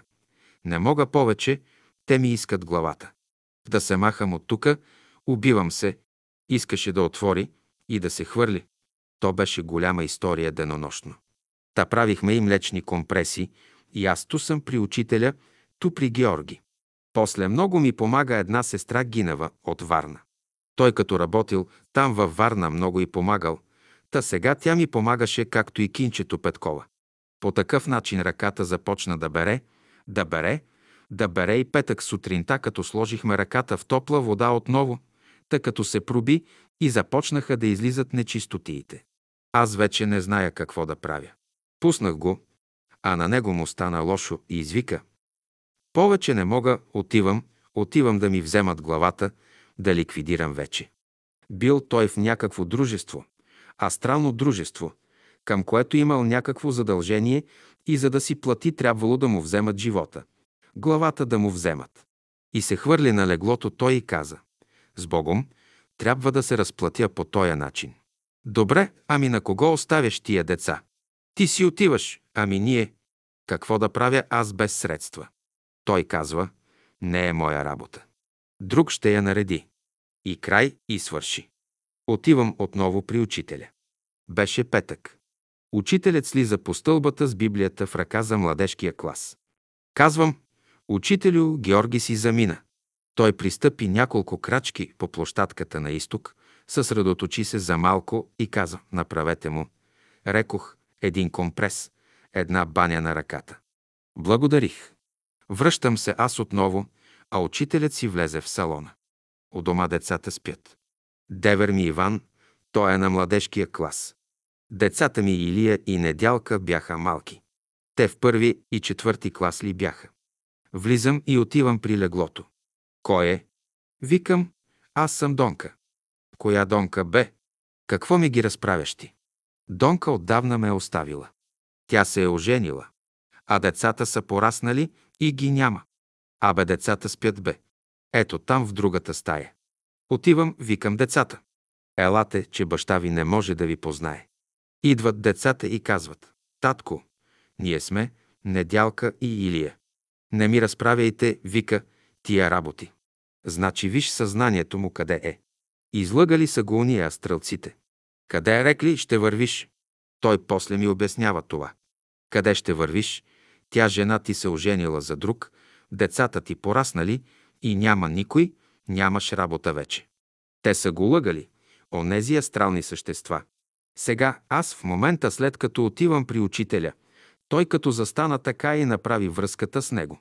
Сега в това време те, астралните същества, като го вземат от тука и го завеждат в една стая. Пусто пясък, една скала, разказва той, няма живот вътре. Като оградено. После аз го наблюдавах. Той като да си замине, дишаше тежко така. Значи той е бил в тази стайчка, гдето няма въздух и в момента, докато той дишал, учителят прави връзката с него и тогава Георги вижда една светлина, идва от към изток и пристига като топка и като стига пред него видял образа на учителя, който се обърнал към тези, които са зад него и извикал «Върнете го обратно, аз гарантирам». И те, казва, веднага отвориха и напуснаха. И аз, докато се върна вкъщи, той се връща към живота. Кажи ми сега как да не вярваш. Борбата, значи, е била цяла нощ. Сутринта, като съм му направила тази баня и изтекла гнойта, той постепенно идва в нормалното си състояние. Отивам отново при учителя и му казвам. Учителю, проби се какво да правим сега по-нататък. Рекох, ще сварите ленено семе с мляко и ще налагате. До тук е добре. И започнах аз да слагам ленено семе. Едното свалям, друго слагам на три часа. Сега не мога да си спомня. Но на втория ден ли, откак се проби, на третия ли учителят пратил Иван Антонов да ми каже като рекал. Хайде да идем да видим брата. Иван идва и ми казва. Учителят ще идва, дай да подготвим, каквото трябва да разтребим. А нашата къщичка беше такава, от двете страни стай и в средата едно антренце. От едната страна на антрето е входът, а от другата се излиза през барака. Когато ще идва учителят, аз естествено не можеше да го приема през бараката, а отворих другата врата, която бях заковала, за да ни е по-топло през зимата, където слагахме печката пернишка в антрето и отоплявахме двете стаи. Имаше до вратата едно миндерче, което трябваше да махна. Поразтребих, почистих и така бяхме готови да посрещнем учителя. Бог да дава светлина на брат Антонов. Той ни беше съсед и добър приятел на мъжът ми. Той помогна, за да стане всичко по-бързо. И тъй учителят дойде придружен от Иван Антонов, брат Звездински и сестра Динова, майката на Сийка Динова и още някой, но не го помня. Кинчето Петкова беше при мене. Тя ми помагаше. Учителят каза, развържете ръката. Видя какво е положението. Беше вързана с ленено семе. Сега брат Звездински ще се занимава по-нататък с нея. Той ще идва да й прави превръзки и така ще се оправи. И така полека-лека ръката се възстанови, обаче котрето му остана малко изкривено. Инфекцията нали беше станала на палеца на дясната ръка. От едно нищо стана голяма работа, за да се прослави учителят, Господ да го прослави. Това е голяма работа за нашето семейство. Така изминаха 8 години до втората му смърт. След това кракът го заболя и така си отиде. Замина си през 1941 година на 24 декември. Трябва да спомена това, че докато се излекува напълно, той ставаше и после сядаше нощем на леглото. Виждал как съществата работели над ръката му и се разговарял с тях. Така веднъж го чух, като говори и го запитах, какво приказваш. Работниците работят над ръката ми. Всички в бели дрехи облечени и един мост е направен, по който те идват на ръката ми и връзват на клюпчета, на клюпчета, като дантела плетат и възстановяват клетките на ръката ми. Това ми беше много интересно. Беше около седмица до пълното възстановяване на ръката му. Нямаше вече нищо да тече, синьото твърдото постепенно изчезваше. Ръката се избистри съвсем и се възстановява. Значи той виждал тези същества, които работят върху нея. Очите му се бяха отворили и за едните, и за другите сили. Три разграбване на изгрева. След като си замина учителят, беше образуван братски съвет от седем души. Председател беше Тодор Стоименов, Жечо Панайотов, касиер, Борис Николов и Никола Антов, Боян Боев, Симеон Симеонов и Паша Тодорова. Антов знаел кривите работи на всички тия шест души и не отстъпвал, а винаги бил във война с тях. Накрая той разнищил работа, отишъл и предал, че братството е в несъстоятелност, както стана и с печатницата. Беше обявена в несъстоятелност, защото пропадна, преброиха останалите пари и си отидоха по дяволите. По-нататък всички го видяха. Запечатаха навсякъде складовете. Ревизионната комисия била направила своя доклад, но Братския съвет не позволил на Коста Стефанов да прочете ревизионния акт, като изпъдили Никола Антов и Коста Стефанов.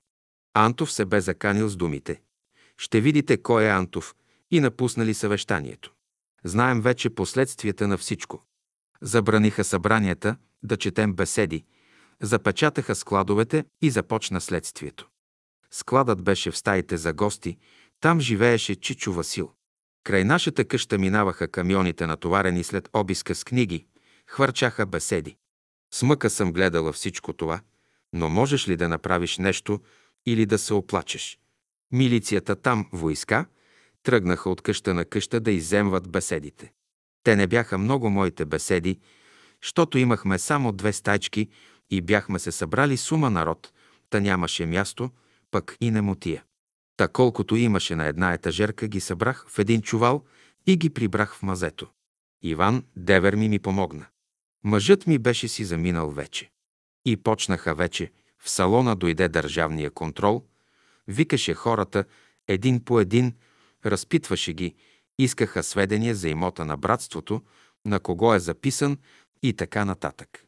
Това трая цял месец и като свършиха разбрахме, че са прибрали Борис Николов и Жечо Панайотов под следствие в милицията. Понеже Антов и Кинчето се интересуваха от всичко, от тях разбрах, че част от парите, които имало в братската каса, дали на Георги Йорданов. Напълнил една пълна раница, били около 1 милион лева, които той занесъл в Айтос на брат Георги Куртев. Тия пари поне бяха благословени, оправиха с тях вилата, извадиха вода на градината с тия пари.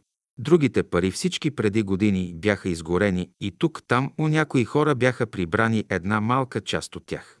Учителят е предвиждал всичко това и е казвал «Закупете тия места до линията». Защо са ги стискали тия пари и не са ги употребили?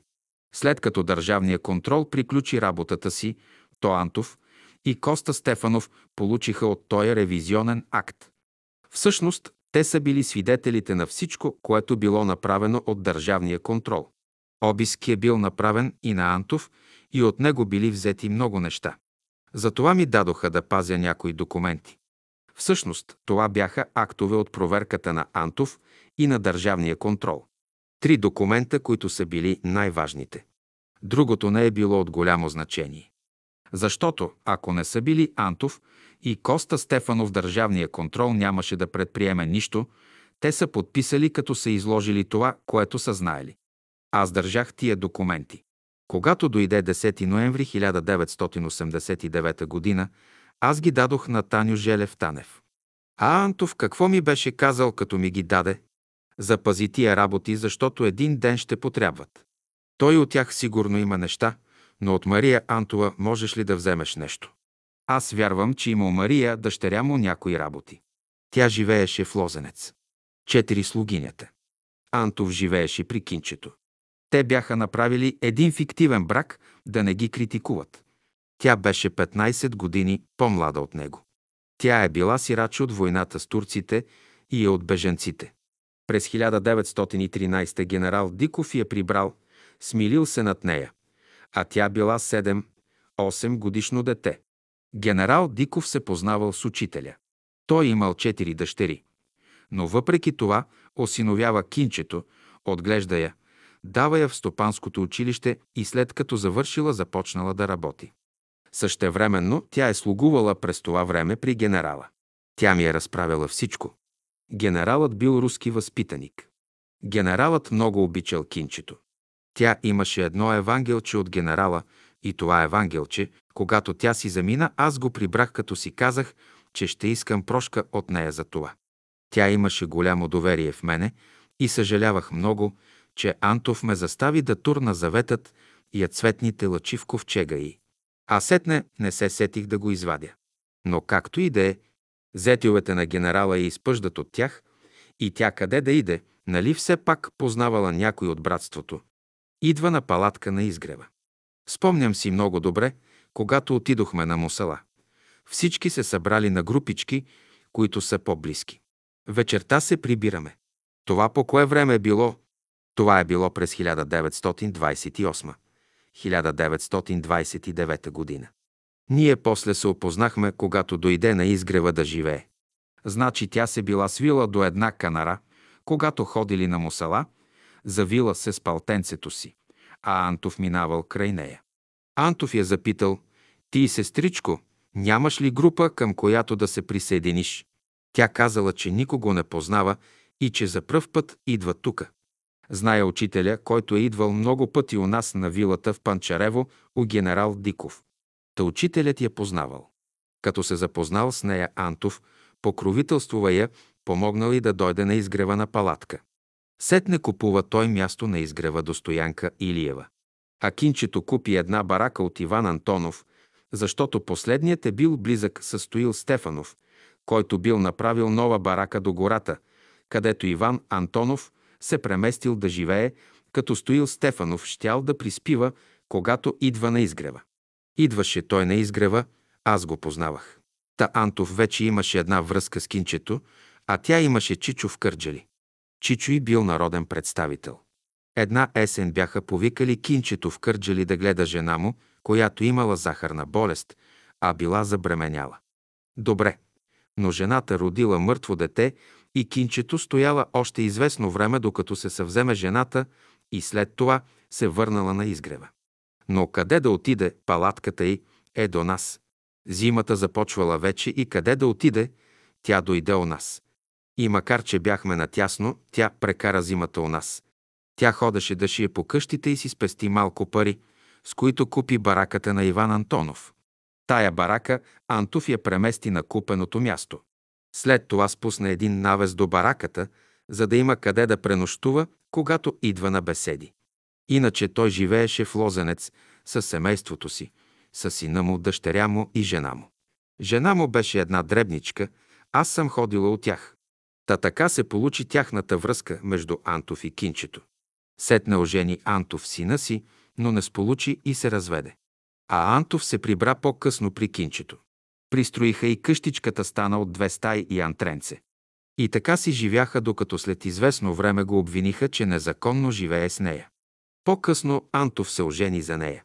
Освен това, учителят бе казал, че ония, които живеят в близост, да сключат брак, за да не дават повод да бъдат обвинени от закона за незаконно съжителство.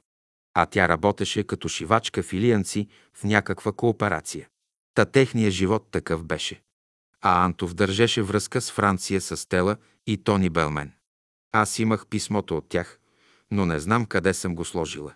Трябва да кажа, че кинчето отгледа Мария и Дани, децата на Антов. Пита и синът му. Те бяха връзници с Нели и Илия, моите деца. Цяло лято седяха при кинчето и играеха с моите деца. Искам да кажа, че тя ги отгледа. Майката умря. Пък и като беше жива, тя нищо не можеше да прави. Кинчето я гледа 6 месеца на ръце. Много беше услужлива. Но тя много зле си отиде, кинчето. Идваше при мене, реве и казваше как ще се живее. Антов се кара на дъщеря си, но краката го боляха, та нищо не можеше да направи, не можеше да седи на крака си. Той като взел една тояга и като погнал да бие дъщеря си Мария по коридора и тя кинчето, за да я скрие от Антов, да отвори вратата и Мария, като я застига, я блъсва в бюрото, та тука един комбъл и стана на главата и не се минаха два дена и си замина. Кинчето почина. Тя самичка си беше, ама Антов живееше при нея. Жена му беше още жива. Но тя нямаше нищо против жена му, нито децата. Тя беше като тяхна по-голяма сестра. Никой не знаеше живота им. Те като я опрекнаха изведнъж и я ненавиждаха. А тя си отиде чиста, почтена. Та Мария, дъщерята на Антов, има да плаща много заради нея. Ето за какво беше среднята на Антов към мене. За 40 дни на кинчето отидохме у Антов с две мои приятелки. Едната Веска, ти я знаеш, която гледаше Леля си Мария, шивачката. Тя живееше на изгрева до Никола Нанков, а другата Гина, работничка от печатницата. Отидохме да се оговорим къде ще бъде помена на гробищата или вкъщи. Я тия пари ке ги давам, ако искаш ти купи нещо, вика Антов. Сега още като починала кинчето, то Данчо, синът на Антов, дойде да ме вика и ми казва «Кака кина си замина? Ела да видиш да подредим там нещо». Аз тогава бях при недялка, моята дъщеря, а те са близко там до Антов, в Лозенец. Отидох, подредихме я, а погребението ще бъде на другия ден. Като се събрахме сестрите и отиваме да направим молитва, от тях намерихме стаята заключена. Заключена и вратата на Антов. Чукам, тропам. Брат Антов, какво става? Ще дойде колата от гробищата да вземе кинчето. Искам да направим молитва. Защо сте я заключили? Стани да отвориш, молим ти се. Аз викам, той мълчи. Аз чукам пак, настоявам. Какво става тука? Какво става? Ще викаме милиция, да не си умрял и ти. Най-после той, Антов, се обади. Данчо тука ли е? А в това време Данчо влиза, но ми прави знак да не казвам. Викам, няма го, няма го. Добре, на ти ключа, отвори и направете молитвата. А защо не ще Данчо? А тя вечерта го е навила дъщеря му Мария, защото апартаментът е половината негов. А кинчето го увещавала да препише половината на сина си Данчо. Данчо живееше в чужда къща с семейството си. И Мария го навила Антов да се откаже от завещанието за Данко и Данчо да го няма никакъв там. Да остане апартамента на нея. И успя. Кинчето имаше 4000 лева от къщичката, която й бяха изплатили от чуждената на изгрева. Ами тогава 4000 лева струваше един апартамент. Да, още на другия ден, след като погребахме кинчето, Мария взела такси и завела баща си да изтегли парите. С тези 4000 лева тя води дело и направи така, че остана на нея апартамента. Данчо ме вика за свидетел. Викам, Данчо, Мария, тя е убийца на мащеха си, а седнала да съди брат си, на когото се полага половината апартамент. И така остана вече. Антов след това ми пише едно писмо. Въпросът за гробищата беше да направим помено Антов със сестрите. Излязохме навън и им казвам какво ми каза Антов. Мария ще отиде и ще занесе каквото иска на гробищата. Ние, ако искаме да идем, отивам аз си при Данчо, той, щото близко живее. Казвам, Данчо, така и така работата. Ти какво мислиш? Тая идиотка няма да я слушаме нея. Хайде тогава да се разделиме. Аз ще поръчам погача, ще поръчам и житото и бомбони там, каквото трябва. Добре, ще дойдем тогава. Аз говорих с сестричките и казвам, аз ще взема пък някои чинийки, салфетки, лъжички. Вземах сирене, кашкавал и поканихме този онзи. Кирчо. Той винаги беше готов и Ангел Градинския и други десетина души. Отидохме на гробищата. А 40 дни беше в сряда, а ние отидохме в четвъртък, защото Мария ще е там, ако отидем в сряда. Та тя отишла в сряда и като не ни видяла там, оставила един букет и една котия локум на гроба. А на гроба имаше сложен паметник, поръчан специално и пише Кина Антова, 1906 1974. Даром от съпруга й. Смеят се хората. Викам, голям дар и подарък и направиха и я пратиха в гроба. Млада беше още. Мария, като ходила на гробищата и се върнала, та разправила на баща си, че не сме били на гробищата. И той има ми карес вече и ми пише едно писмо. Проклятие, проклятие, проклятие и така нататък. Аз го изгорих и казвам, правдата ще възтържествува. Тя я уби и сега ще й чете молитва. И ще плаща заради нея. А тя, кинчето, беше истинска слугиня там и тя ги отгледа от малки деца и накрая я затриха. Карма и половина. Пет как се е запознал Никола Антов с учителя. Никола Антов е македонец. Той бил анархист и като такъв манифестирал своите убеждения. Смело носел знамето на своята партия, за което бил преследван от властите. Веднъж, когато бил подгонен и търсил убежище, попаднал точно на улица Опалченска, 66, където живеел учителят. Помолил да се скрие и учителят му посочил мястото в стаята зад паравана. В стаята имало параван, зад който имало мивка за миене. Той се укрил там. Не след дълго идва полицай, почуква на вратата и когато учителят отваря, полицаят запитал дали не е идвал някой анархист да се е укрил в сградата. Учителят отговорил Както виждате тук няма такъв. По такъв начин Никола Антов бил спасен. След това обаче учителят започнал разговор с Никола Антов във връзка с неговата идеология и му представил да види страшни картини на побоища, при които имало жестоки отмъщения и кръвопролития. Пред неговия поглед, като филмова лента, минавали тия образи и картини, щото Антов цял потънал в пот. Учителят искал да му покаже по такъв начин докъде може да води анархизмът.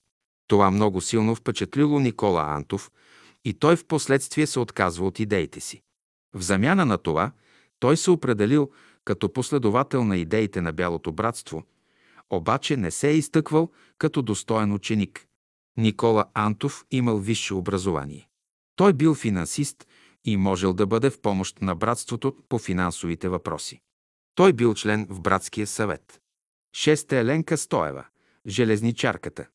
Веднъж пред нея учителят бил казал «Когато си прибера моите хора, тогава, каквото има да става, ще става. София ще трябва да я пораздрусат». На Еленка казал «Ти си пълноводна река, която слиза от планината да напоява долината». Наистина Еленка беше сравнително дребна жена, но много енергична.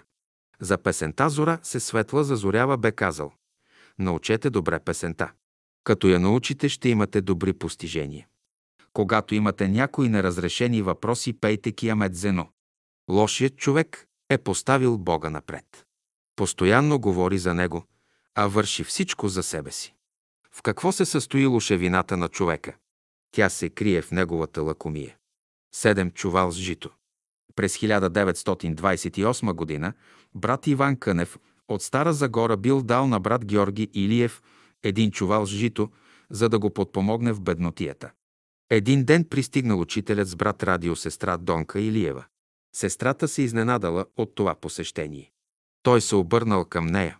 Рекох, дошли сме с една мисия, да искаме от вашето жито, което не е грухано, за посев в замяна, на което ще ви дадем грухано. Това било след събора. Селени от дървеница изорали и засели нивата.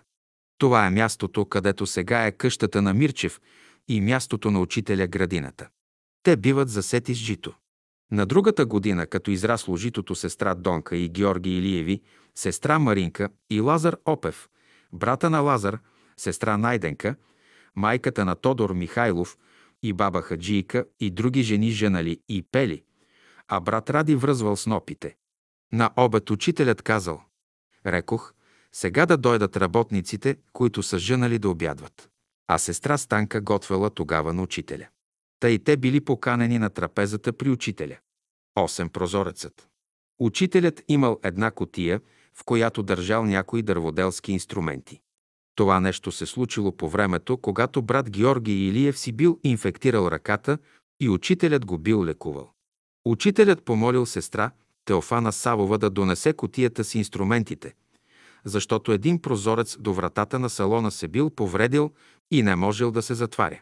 Тък му учителят се заел да го поправи и в това време се задал брат Георги Илиев, идвал да благодари на учителя за излекуването си. Той се бил почувствал вече добре. Учителят поправил прозореца, обърнал се към Георги и се усмихнал. Брат Георги, поправихме повредените прозорци на изгрева. Илия погледнал оздравялата си ръка и разбрал всичко. Редът на изгрева бил възстановен. През 1936 г.